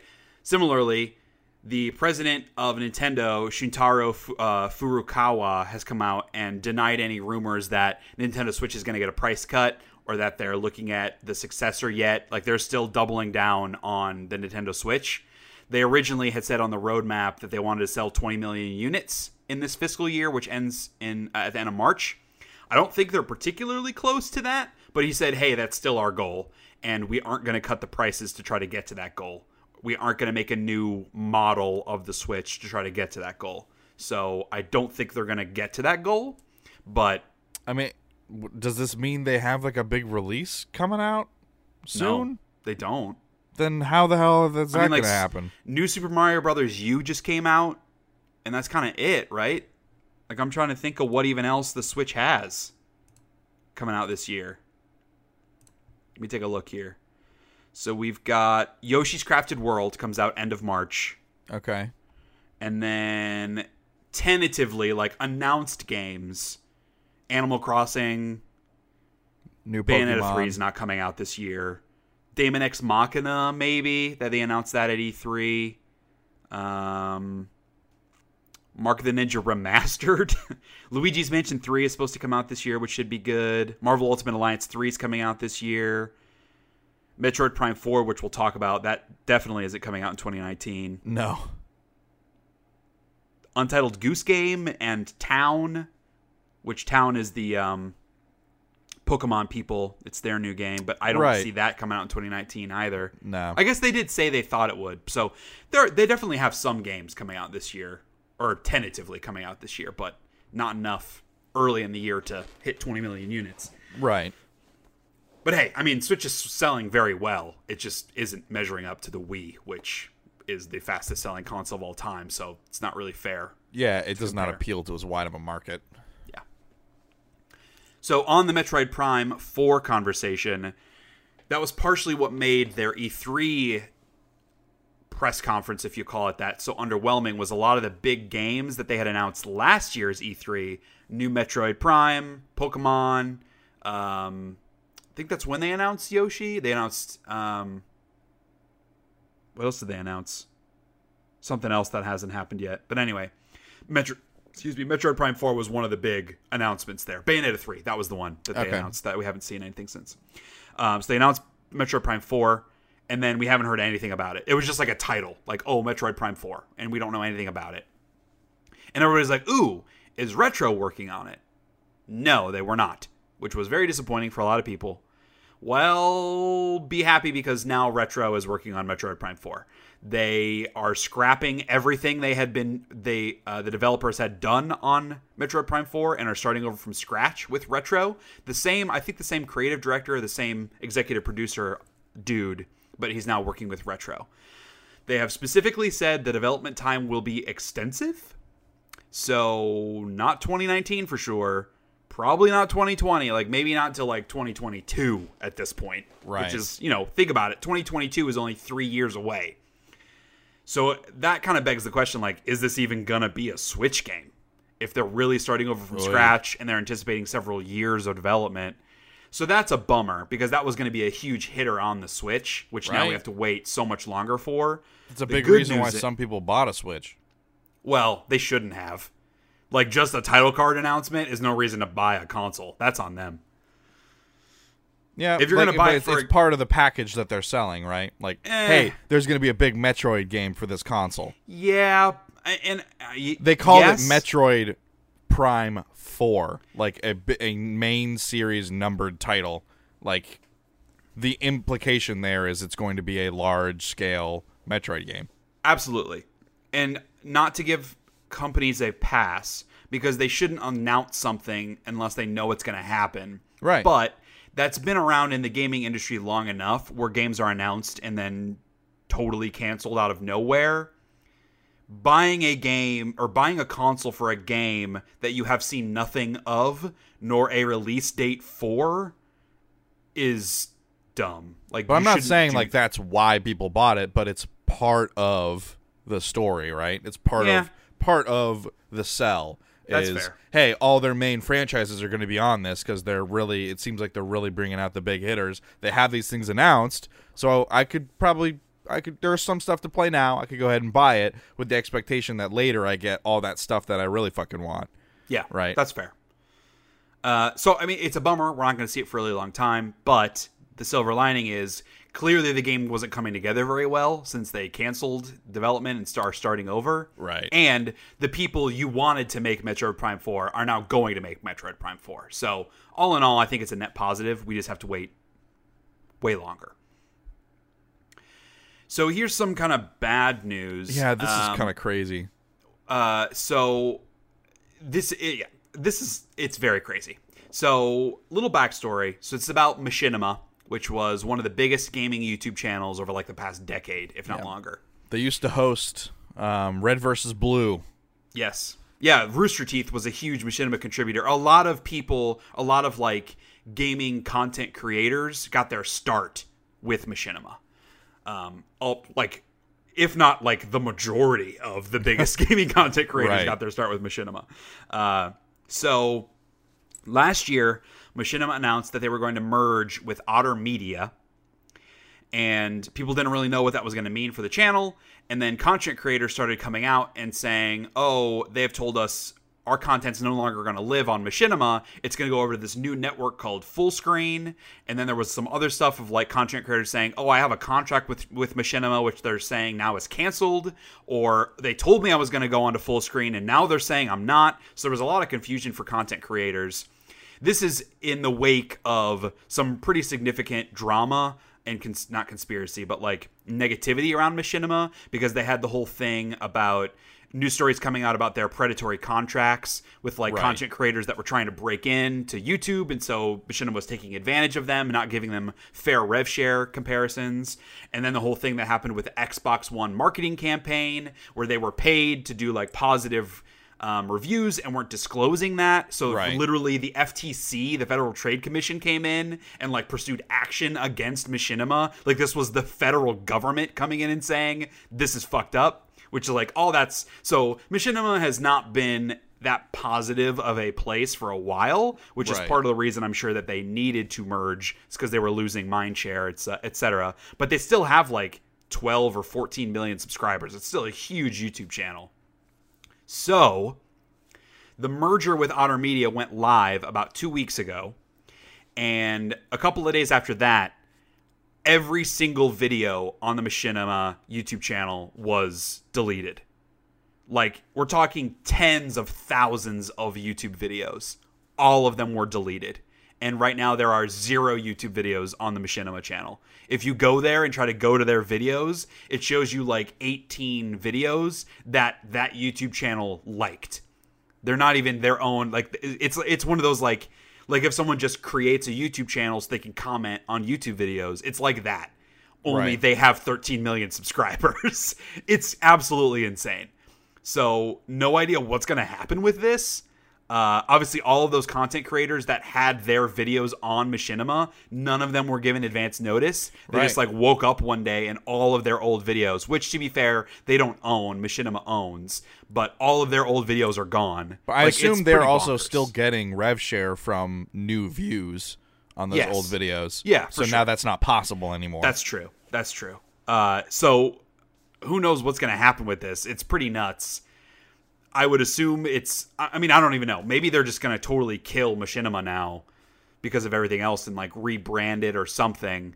Or maybe they're just starting from scratch. It just seems crazy to Yeah. delete all of that content. I wonder if it's a legal thing where part of the merger was like Otter Media doesn't get rights to the Machinima stuff, and so that's why they're deleting it. I don't I don't know. It just seems absolutely bonkers for them to delete like literally tens of thousands of videos. Like they put up they put up dozens of videos a day back in the heyday. Yeah. It's so much content. Hundreds of thousands of hours of content. It's nuts. More bad news. The creative director of Cyberpunk 2077 has left CD Projekt Red to join Blizzard. Um, he had been with CD Projekt Red for 12 years. There wasn't an announcement or anything about this. Somebody just found his LinkedIn page and it now said that he's a creative director at Blizzard and he's no longer with CD Projekt Red. So he kind of worked up. He was a narrative writer, um, then a narrative director, story designer, and now creative director on uh, Cyberpunk 2077. So this is definitely a bummer for Cyberpunk, Cyberpunk's game because he was kind of one of the visionaries of it. He was leading the team, so that isn't awesome for them as as they're developing to lose Right. one of their major creative voices. Uh, That's a and big my, poach. yeah, for somebody that's been with the company for 12 years and everything always says how positive of a place it is to work. So you can't imagine, well, who knows? We don't know. But it's hard to imagine he left because there were some like big problems at the studio. And so that just tells me like Blizzard probably paid him a lot of money to come. uh, he is now creative director over an unnamed project. The assumption is that it's an unannounced project. And um, in the Game Informer article that I link, I'll link in the show notes, it said, "Hey, this might make sense for him to be creative director over the new Diablo game because Blizzard Yeah. has said they kind of want to sh- switch up the mechanics and stuff of the next Diablo, so that that could be kind of where he is, but the only time will tell." Um, this next one, did you watch this? I saw some images. I did not watch it. I couldn't bring myself to. So, hot new game announcement Power Rangers Battle for the Grid. So, I think this actually leaked and then they went ahead and announced it. Uh, it's a Power Rangers fighting game. It is coming to PlayStation 4, Xbox One, Switch, PC, releasing in April, they say. And it looks unbelievably terrible. Like, it looks like a little kid made it. The graphics look like mobile game graphics Yeah. and I mean it just looks stilted and not creative. It, it this is the definition of so you know how you know AAA games and then there was the the the B tier games that never really happen anymore. Like a game like Darksiders 3 is like a B tier game or um even games that used to be B tier, like the Metro series, has now become AAA because making games is so expensive and so hard and takes so long that it, it requires that much more investment. So the B tier is kind of gone all of that to say, Power Rangers Battle for the Grid really comes across as like one of those classic D tier games. Right. okay. I, ju- I did just watch the trailer. Are these Uh-huh. two guys in the trailer? Are they like? Is this first dude one of the original Power Rangers, and then this second dude like one of the new Power Rangers? I don't know who that other dude is. The one, the, the one, the guy with the ponytail. He's the Green Ranger slash White Ranger. He's the one that's been in every single Power Rangers iteration ever, and I think he's like a UFC fighter now. Okay, so the dude in the green jacket. Uh, I'm pulling it up right now. I'm assuming so because this other dude looks pretty young. Yeah, the young guy, I don't know who that is. The way that he's dressed and the way that he looks makes me believe he is probably an actor on Yeah. Power Rangers. Maybe like the new Red Ranger or something. Right. But yeah, the guy in the green jacket, I don't remember his name, but he is the he's the Green Ranger from the original Okay. Power Rangers show. Well, hey, you know what? At least he got a he got another paycheck. For, uh, for like appearing in literally, literally, he has been living off of the Green Ranger for 20 years at this Hell point, Hell yeah, man! Good if for not him. more. Yeah, uh, yeah, it's it, it, it looks it looks quite quite bad. Yeah, it does. Um, so this next one, it, it's not a game announcement, just some new news about the game, but I didn't know this game existed. It is the new game from the developer of Her Story. So this is called Telling Lies. It is another live action game, you know whatever that whatever that's called. What's that? What is it? The- What's the live FMV? action? FMV. Thank you. I couldn't think of the acronym. Full motion video. Yes, full motion video. So it's the dude that made her story, which was awesome, super creative and unique style of game. Uh, and so they are just about to finish shooting. They're shooting in LA because it's live action, so they have real actors. So then, all obviously, all the development needs to happen. So probably still not going to see it in 2019, I wouldn't say.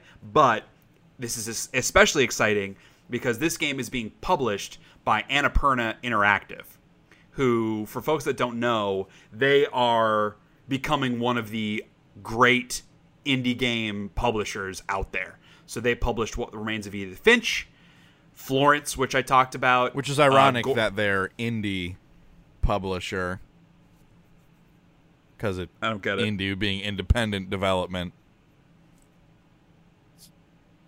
Do you get it? no. Because independent developers don't always have like a publisher, They like, usually like true do. independent. No, they usually do. Well, now they do, but like back in the day, they didn't. Well, I guess. Like, and you could still self-publish, but a lot of them, Right. Like, uh, like Finji, they did Night in the Woods, like, um, and I think they did Donut County as well. Like, they're an indie-focused publisher. They're a very small team. Like, yeah, I understand what you're saying, but this is this is it. It is very common. Yeah. Um, but my, Annapurna my also, guess is that Annapurna Interactive, much like a lot of other like Chucklefish and other Mm-hmm. uh, publishers that work with indie developers, allow them a majority of creative control in a way Oh, that 100%. large publishers do not. Hundred percent. I think it's more about, and and this is I'm making assumptions based on like Finji hearing some of the folks from Finji on like the the E3 Giant Bomb at Night stuff they do. They have the folks from Finji on a lot. Yeah. and they talk about kind of their process. It's all about like how can we expand the reach of this game. That's their focus. That's what they bring to the table. Not not we're gonna help you make your game. Right. And so I don't know anything about Annapurna in that way, but the core of it is they have published some of the best indie games in the past couple of years. Because they, oh, I was wrong. It wasn't Finji that did Donut County because it was Annapurna that did Donut County. they did Gorogoa, which was an awesome indie game this year. They did Ashen, Xbox Live game. They are publishing Gone Home on Switch. So, like, they're doing some really good shit, which makes me that much more excited to see kind of what they come up with uh, for this um, game after her story. So th- that I guess was announced. That game was announced like a year ago. I just missed it. So this this this story was about them talking about the casting, and so I was like, oh wait, I didn't even know this game was happening. So now I'm super pumped for it. Okay, transitioning from video games to movies. I like to like structure these of like video game news and then like things that are both video games and TV and then into film. I feel like like yeah Yeah, you're I'm very like- clever. I'm like a news editor. Like I'm, I should like I could be I could be like part of the Washington Post. Actually, that's not true because I'm a moderate. I'm not a liberal, so I couldn't work for almost any newspaper. But uh, so there is a rumor. It is a rumor, but it is a well substantiated rumor that Netflix is currently in talks with Capcom to do a Resident Evil show. Deadline is the one that reported it, which is one of the reasons it's a pretty well substantiated rumor. They're saying they have multiple sources saying that they're currently in talks. No details, uh, specific details, like we don't know if it would be an animated show or a live action show. The biggest thing is that it will not be a straight up retelling of any one or all of the games. It's more just like in the Resident Evil universe, and that would focus more on like the Umbrella Corporation, the genetic modifications, and taking that kind of tack, which so that style of horror versus the more focus on like some of the supernatural style horror that can sometimes happen in Resident Evil. So you obviously know way more about Resident Evil than I do. Is this something, or you're more into it? Is this something like you'd be excited about? Yeah, I would be interested like if it was a complete tonal shift from like what the movies do because the movies is all camp and like very self-referential. Over the top action, dumb. Yeah. yeah.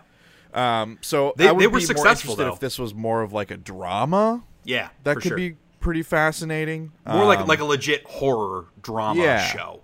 yeah. And I think there's uh, there's a way you can do that properly, And those are- especially those- with Umbrella.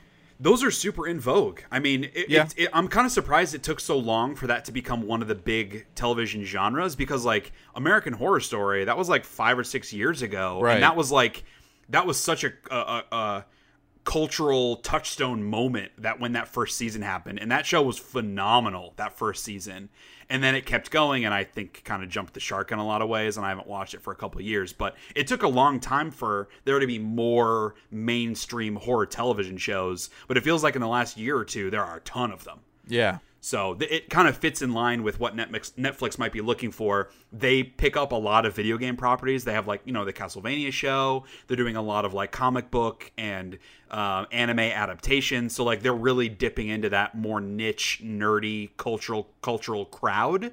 So this totally to me fits in with their aesthetic, and they've proven that they care about the source material and they do it with respect. Right. So I don't particularly care about Resident Evil, nor do I care about horror shows. But if I was a Resident Evil person, if anyone was going to make a Resident Evil show, I'd feel much better knowing that it's Netflix doing it versus the majority of cable networks. Yeah, I, I would agree. Um, they are already working on a sequel to Detective Pikachu, Of course they which are. is something. Like that movie doesn't come out until May, and they've already hired a writer. Uh, his name is Oren Uziel. I don't know if I'm pronouncing that correctly, and I should know because this is multiple times I've mentioned him. And if you recognize the name, it's because he's also writing the Sonic movie that we talked about. He's also writing the Men in Black International that we talked about in the last episode or episode before. So he's having a pretty good year. He's a busy guy. hired for a lot of projects. Um, since the first movie hasn't come out, it is impossible to say what the focus of the sequel would be. Right. But uh, this shows a lot of confidence in that movie, which makes sense.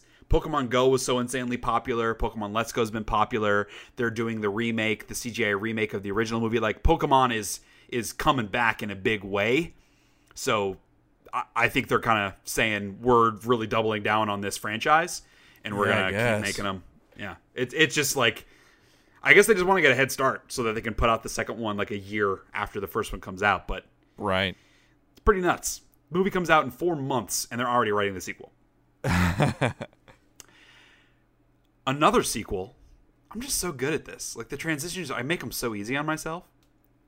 We got a teaser trailer for Ghostbusters, starring the original cast, the remaining original cast, because um, what's his face? Uh, Harold Ramis passed away a couple years ago, but it's just Are a little teaser. get Ghost of Harold Ramis? Oh, I hope not. That no, there's no way they would do that. That would be so disrespectful to like CG ghost a dude that passed away. That'd be awful. Uh, so it's just like a 30 second teaser where it shows like the ectoplasmic ray gun thing flashing, and then you there's like a cover over a car, and it flops up, and you see the Ghostbusters insignia. Uh, and then I think it does like a little da na na na na stinger at the end of it. But uh, it's supposed to come out in summer of 2020 all like I said, all the returning or living members of the cast will be back. The rumor I saw is that actually the main characters are going to be kids, and that the main guys from the original series will be the supporting characters, which could be interesting. Like if they do like Yeah. a Stranger Things sort of vibe, Right, because Um, Stranger that Things is be really cool. popular. The new It movie, like, Right. I mean, that has always been kids, but Yeah. like that was popular as well. Like that was well received. So I'd be super interested in, in what happens. I had no issue with them doing the female led Ghostbusters movie. It just looked aggressively unfunny, which is why I did not want to see it. I had no problems with them destroying my childhood memories of Ghostbusters because Yeah. who fucking cares? But All I had to do was not watch it, and that's yeah. what I did. Yeah. I am still much happier to see that if they are going to make a new Ghostbusters movie, that the original crew will be involved in some capacity. That's the positive. Yeah. We got a first trailer for Spider Man Far From Home, which is probably hard for you to care about, Kyle, because you haven't even seen the first Spider Man. Because I already know I won't Shut like up. it. So this one is weird. Did you watch the trailer? I did. Okay. It's It, it looks like a, another good yeah, one of it those. looks like a. Marvel movie. Yeah, I mean, yeah. Uh, I loved Homecoming just because I really liked Tom Holland's Spider-Man, and I liked the smaller scale of the story. Uh, this one seems like it's it's undoing that a little bit. It takes place in London, which is really weird. You do not see very many stories with Spider-Man outside of New York City. It might make a little more sense because um, they have already come out and said that this movie takes place after Infinity War Endgame. So maybe the fallout of that causes Spider-Man to have to leave New York City. I mean, they go on like a field trip, is the story. But Yeah, he's there- like there- he's on a field trip. but there might be some other reason that he feels like he needs to get out of New York City. But they obviously wouldn't spoil that in the trailer. I'm just trying to figure out like why, why set this in London? It just seems weird. Yeah, and like he leaves his suit behind and stuff too. So. Right. And Samuel L. Jackson, um, Nick Fury, I should say. Obviously, Samuel L. Jackson is in it, but that's not the character. they're just It so the synonymous. though. Yeah, they're just so synonymous at this point. Nick Fury's in it, which will be cool. Uh, he's kind of like coaching him a little bit on stuff and kind of sucks him into being a superhero in this. Um, so the big characters that are in this, Mysterio's in it, played by Jake Gyllenhaal, which I, just don't know how to feel about Jake Gyllenhaal. I don't Yeah, like him, neither. but I feel like he's become a much better actor. Like he's like a Matthew I McConaughey. Yeah, I feel like that too. Like over time, he's I'm starting to respect him better more. at it. Like Yeah. Leonardo DiCaprio, Matthew McConaughey, Jake Gyllenhaal, all those guys. Like I laughed at them earlier in their careers as being just like pretty boy hacks, but like I have to start respecting them more because they've done so much more consistent good work and not like like Brad Pitt. I don't throw in that. He's had a couple good performances, but by and large, he's still not that good of an actor. But these other guys, I feel like they're starting to earn my respect. That said, I'm still not the biggest Jake Gyllenhaal fan. So he's playing Mysterio. I'm not sure how to feel about that. The main enemies in the game are the Elementals, which are sort of more um, under the radar villains in Marvel. Like they're not. It's it's not like Electro or Doc Ock. Like it's not the Kraven classic the Spider-Man villains. Right, Kraven the Hunter. Sure. Um, which was surprising because when I first saw this, there's a big one in like that's a water guy, and I was like, oh, it's Hydro Man, which is a classic Spider-Man villain. But then it shows the dude with the rocks, and then the fire guy, and I'm like, oh, okay, well that's not what that is. And like, oh shit, yeah, it's the Elementals. So those characters are four of them: Hellfire, who's the fire guy. Magnum, who is the rock guy, Hydron, who's the water guy, and then Zephyr, who is air, who I don't think you see in the trailer. I might be I might be misremembering, but I don't remember. Maybe you him. do and you just didn't know it. Right. Uh, so here's my theory, right? I'm sure this isn't a unique theory. I'm sure other people have the same theory. But Mysterio's whole thing is that he, well, I should say this, unless they're going to, because there have been multiple Mysterios. This character's Mysterio, unless they're going to change him, but if they're doing the same thing, he does he has no actual powers. It's he's a magician.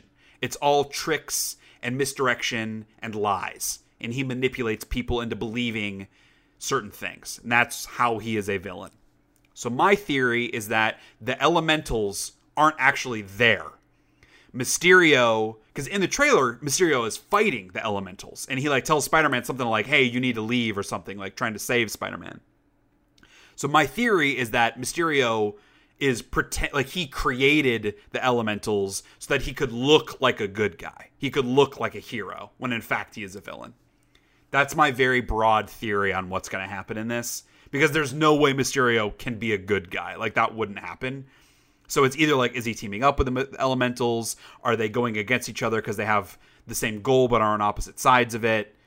I just think that the elementals aren't even real. So we shall see. I'm super hyped about it. Homecoming is one of my favorite Marvel movies, so I'm I'm uh have a lot of anticipation for this guy. And then finally, announcement trailer for a new Netflix show called Space Force. Yeah. It is created by Greg Daniels, the co creator of The Office, and Steve Carell, star of The Office. It will also be starring Steve Carell. The concept of the show is that it's based on Trump's Space Command arm of the military that he kind of wanted to create. So the little teaser trailer, like you don't see anything. It's just kind of like it's happening. It's text. It's very Mass Effect. The like right. the the um oh what's that called? But the arc of a planet. Yeah. It's slowly turning in space, and there's just text and orchestral music. Yeah. So we don't I mean we don't really know anything about it. My hope is that it's not going to be too political like Trump bashing or like making fun of that. Not because he doesn't deserve it, but because I'm just sick of that. Like Yeah. it's I'm just bored with uh, yep, Trump's a moron. Like you let's be clever. It's like when with the George Bush stuff. Like people like, "Oh, he's a bad public speaker, right, guys?" Like, "Yep, he is." You're the 80 Low-hanging fruit. 80,000th person person that has said that. Like it's just so tired. So hopefully it doesn't become political and it's just more about a, go- a new government agency and it's more of that like workplace comedy style that Greg Daniels and Steve Carell have done so well. That's what I'm hoping for. No release date. Obviously, they don't show anything, so it's probably pretty early on in the development, and Netflix just wanted to get people hyped up for it. So we'll see.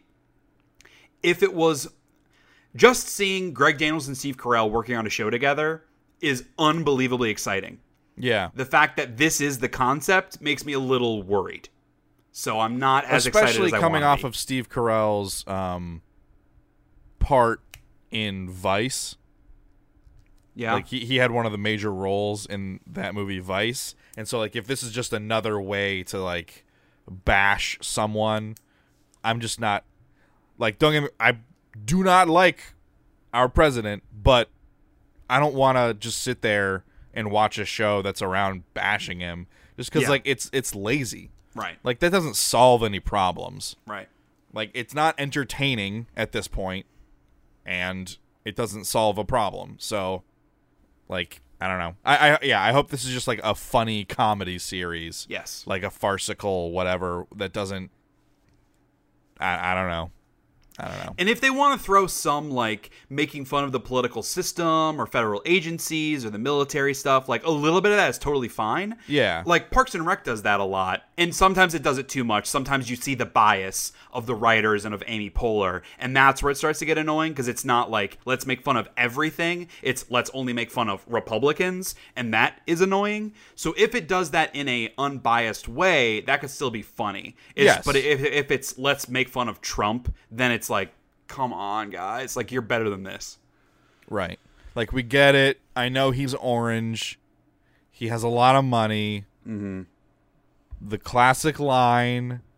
I, we we we know all like the memes are tired now. For sure. It's just right. sad now. It, it can't be funny. it's sad. Right. This is just where, how we live now. we laughed at it at first to cope, but Right. now this is just the reality. Right, we have yeah. to live with it. Okay. Uh, before we wrap up with the hate of the week, one little thing I wanted to talk about. So, in the Giant Bomb Facebook group, uh, there was a post a couple days ago about what are your greatest gaming achievements, and that was just a fun thought exercise to think back of like what are the things I've done in video games that I'm most proud of, and like not in a braggy way, but just like yeah, it felt really good to do X. And for me, well, uh, how about how about you? What what are some of the ones for you? Resident Evil 4 on professional, baby. That's number Haven't you one. beat it on professional like a million times? well, yeah, like I'm talking the first the time. first time. Yeah. That how many how many feeling. how many times had you beaten the game before you played it on professional? Do you remember? Once, maybe twice. Okay. Yeah. Yeah. So you hadn't memorized everything in the game yet. No, that's that's no. what I was getting at. Because at this point, you have everything in that game memorized. Oh yeah. like a couple playthroughs ago, I found out that there was a barrel that I never knew about, and it holds. I think it has a grenade in it, and Hmm. it fucking blew my mind. I never knew that grenade was there. All the missed opportunities. that's fun. What else? um, when I earned my Dead Space platinum on the first Dead Space, it was the first platinum I ever earned, and it was Sure. on the first Dead Space. Yeah. So that was a big one. So is that was it just I mean, was it because that's one of your favorite games or it was super hard or both? Both. Were there any Um, like particular trophies that were hard to get? Well, there was one where it was only go through the game with the plasma cutter.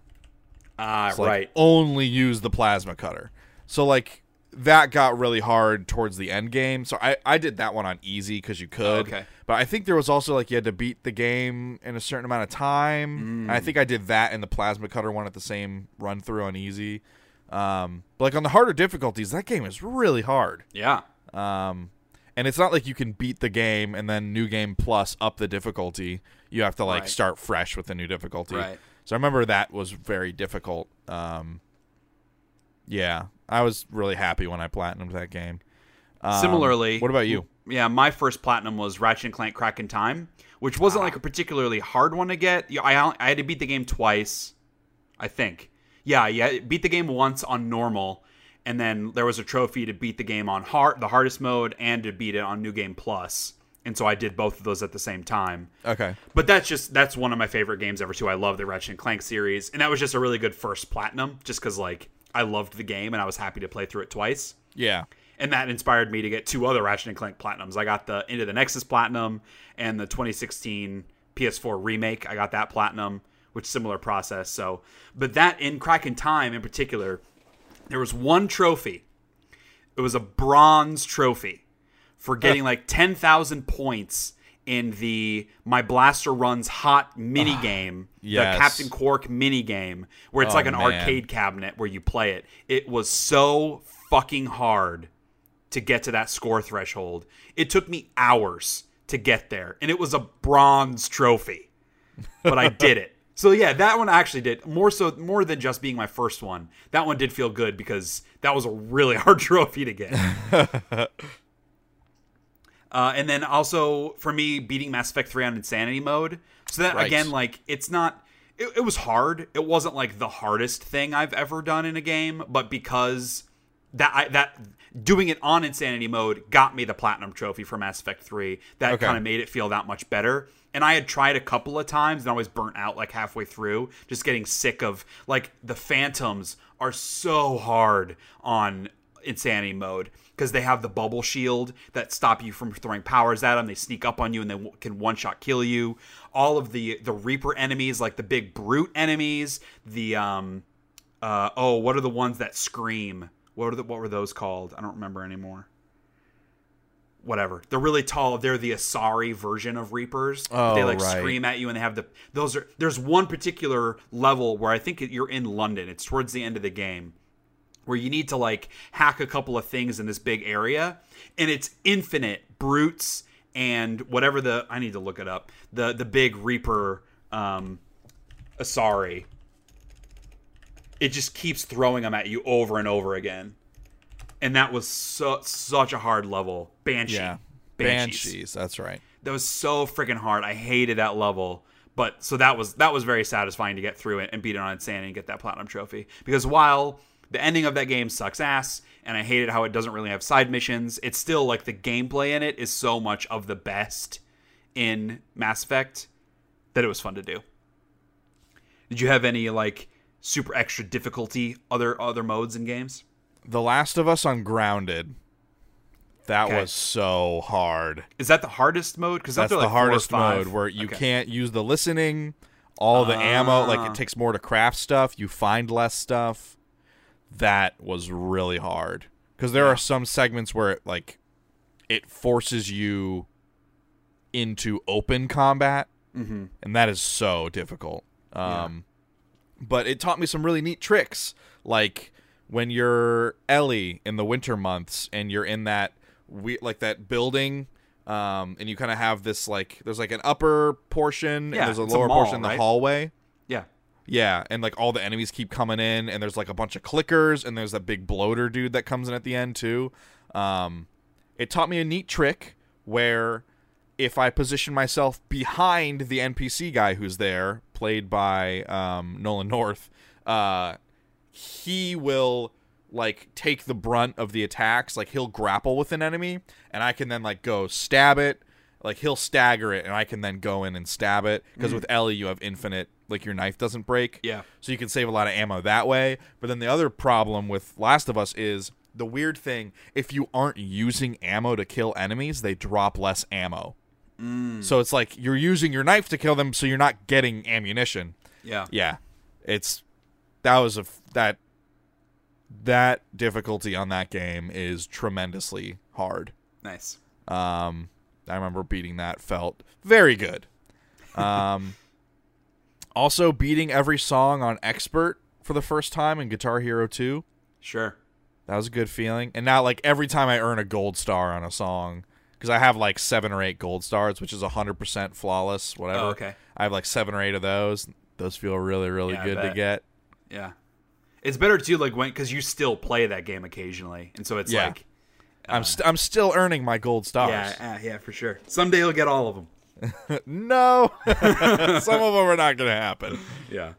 Uh, so my, some of mine, so I'm getting the platinum trophy in Skyrim on PS3 and on PS4, and the Fallout 4 platinum trophy, and none of those were like super hard to get, but they're incredibly time consuming to get, and Okay. especially for me because I'm not gonna like only focus on doing those because like you need to do all of the side the major side quests for the different guilds. You need to beat this beat the game. You need to get all 10 Daedric artifacts. Like some stuff that requires a huge significant amount of time investment.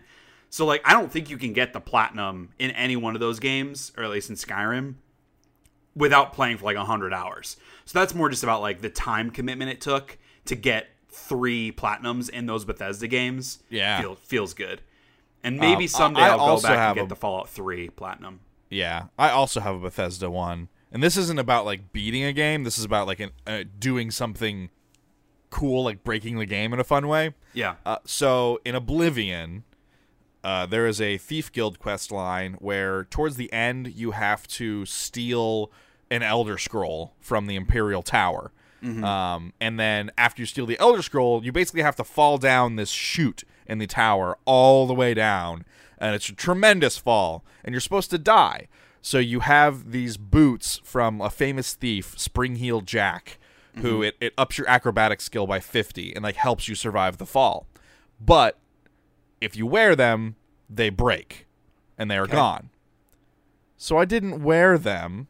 I instead crafted potions of uh like buffing my health and buffing my acrobatics and I just chugged them cuz you can do effect stacking in that game if you do it right. And I did that and then fell and I survived, survived. like plenty of health left. So Yeah. I was able to run around with the boots of Spring Heel Jack for the rest of the game.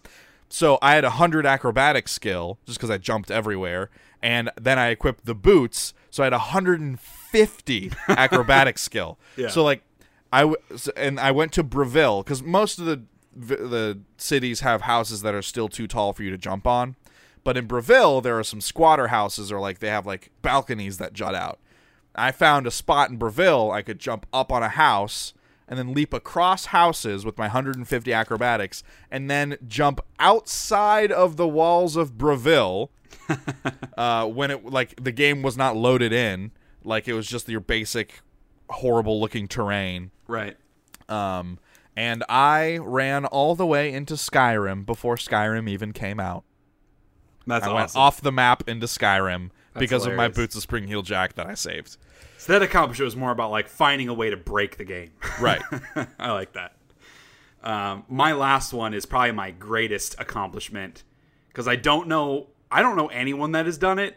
I'm sure some people have because it, I'm obvious, but is getting all 242 stars in Super Mario Galaxy in the That's a first one. nightmare. That it was so hard. So many levels that are so hard. The purple star levels, there are a couple of them because there's a bunch of like hidden levels that you need to, to go in Right. and, and do. And the, some of the hidden purple star, because like purple star levels are extra hard, and then there are hidden purple star levels that are even harder versions of those. and there's one in particular that you have to do where every it's a bunch of uh, tiles, and every time you you touch a tile, it disappears and there are there's a purple star on like every single tile. Plus there are purple stars not on tiles so you have to figure out how you jump to get the tiles. And basically you need to map out the entire thing in order to get all of them. And i was able to do that with mario. And then you have to do it again with luigi because that's part of getting all two, 242 is you have to do every single level as mario and then every single level as Luigi. And being Luigi makes it even more difficult for a lot of the levels because his like he, he I think he can jump farther or he has like the head jump that make they can go farther, but he slides. It's all, Right. it's like he's always on ice, which makes really pinpoint jumps so much harder to do. I remember like because this was I remember playing. I think this was in, it was in high school when I played it. I remember I had a buddy uh, that was really into Super Mario Galaxy as well. And I remember like going into school the next day after I got all of them and being like, "Hey, Brixie, I got all 242 stars." And he was like, "What? Are you serious?" so that was that was probably my greatest gaming achievement. And I still I still brag about that occasionally. I'm like, "Yeah, dude, I got all 242 in Super Mario Galaxy." It was so fucking hard, but it was fun. It was a lot of fun. All right. So, despite all of that positivity and reminiscing, how about we do a hate of the week?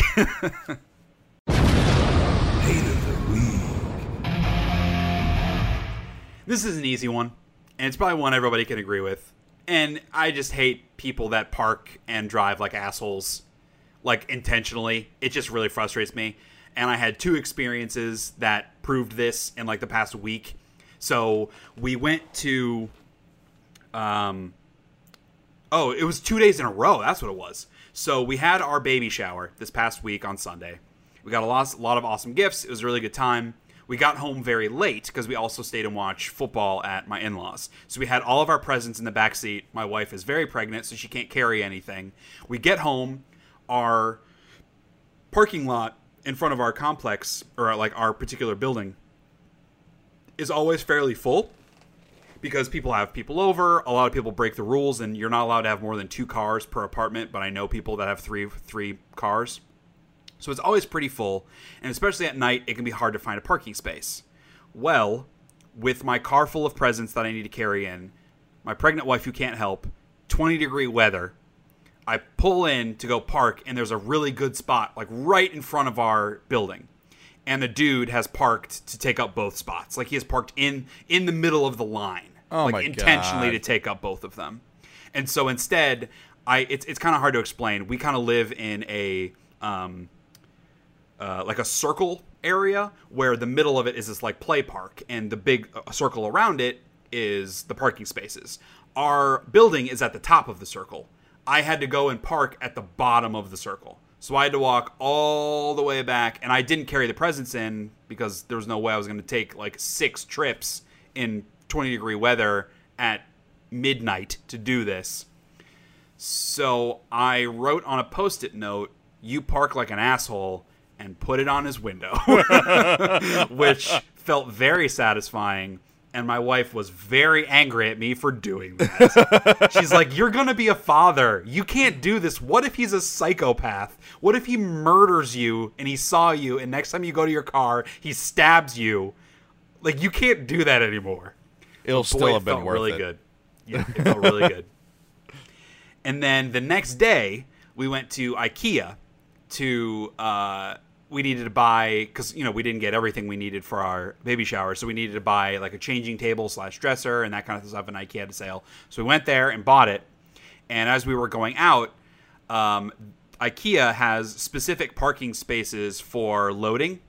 So like when you buy stuff, you pull your car into the loading dock that is right next to the door, so you don't have to cart everything to the parking lot, which is much farther away. Every single loading dock parking space was full. Not one, and this is like 30 parking spaces. Not one of them had a person that was loading. All of them were people that just parked there to go shop. And I'm hoping they have like security around that will give these people tickets, but my assumption is no, they don't. Otherwise, people wouldn't continue to do this. So we had to like take our cart, which was really heavy. We had three different dressers and a bunch of other crap on our cart, and I had to push it all the way to the other side of the building. Mo- I moved my car. There was like a family friendly parking for families with little kids, and all those spaces were full too, which that's not their fault. Assuming they all have kids, maybe some of them don't. But I went ahead and just double parked in front of a bunch of cars and loaded in there and then left. It didn't matter, like nobody was waiting for me, but I was just like so fucking done. And I was so mad that that many people. There are signs in each of those parking spaces that says active loading only. That many people, 30 people, would say, Yeah, but I'm more important than that. that is like so like one or two people fine. There are always going to be those couple of people that are douchebags. But 30 people? Come on guys. Like let's we're living in a society as george costanza would say. We're living in a society, we're supposed to behave in a civilized way. So I hate people that park and drive like assholes. The end. Uh, so how about with something we don't hate? Sure. I don't hate that in two weeks we're going to be fully moved into our new place, and I will have been at my job for over a month. So hopefully, a lot of the like I don't know what I'm doing will be gone. So hopefully, like I'll- it'll be normalized. My life will be normalized a little bit by the time we record the next episode. Yeah, that's big. It's a lot of big stuff. Um, I don't hate that I get to earn some extra cash this weekend. Yeah, buddy. I'm working some events that unfortunately I don't get to play Resident Evil 2 all that much, but I get to make some money because I need it. But you for for the majority of it, because during the performances and stuff, you don't need to like pay attention, right? Because I know you So, read there a lot. It depends. Um, I'm supposed to have two crew kids, but the one crew kid has not yet gotten back to me about whether or not she can actually be there. That's good. Um, yeah, high schoolers. So we'll see. I may wind up having to, having to be backstage. Oh, yeah. That would make it significantly less fun. Because then you can't sit up in the light booth and like read or play your Switch. Right. Well, at least you'll get you'll be getting paid either way. Right. That's good. So that's gonna do it for this episode. Thank you everybody for listening. As always, Kyle, thank you for joining and chit chatting about some video games and some news and whatnot. Check out SheaHatesEverything.com. You can look at the show notes. We'll have links to all the news stories, everything we talked about in this episode. Uh, and there's some also some some good content. You can look at Kyle's top 10 games of 2018. You can read my review of God of War so that you can be proven that Kyle's opinion is false and wrong.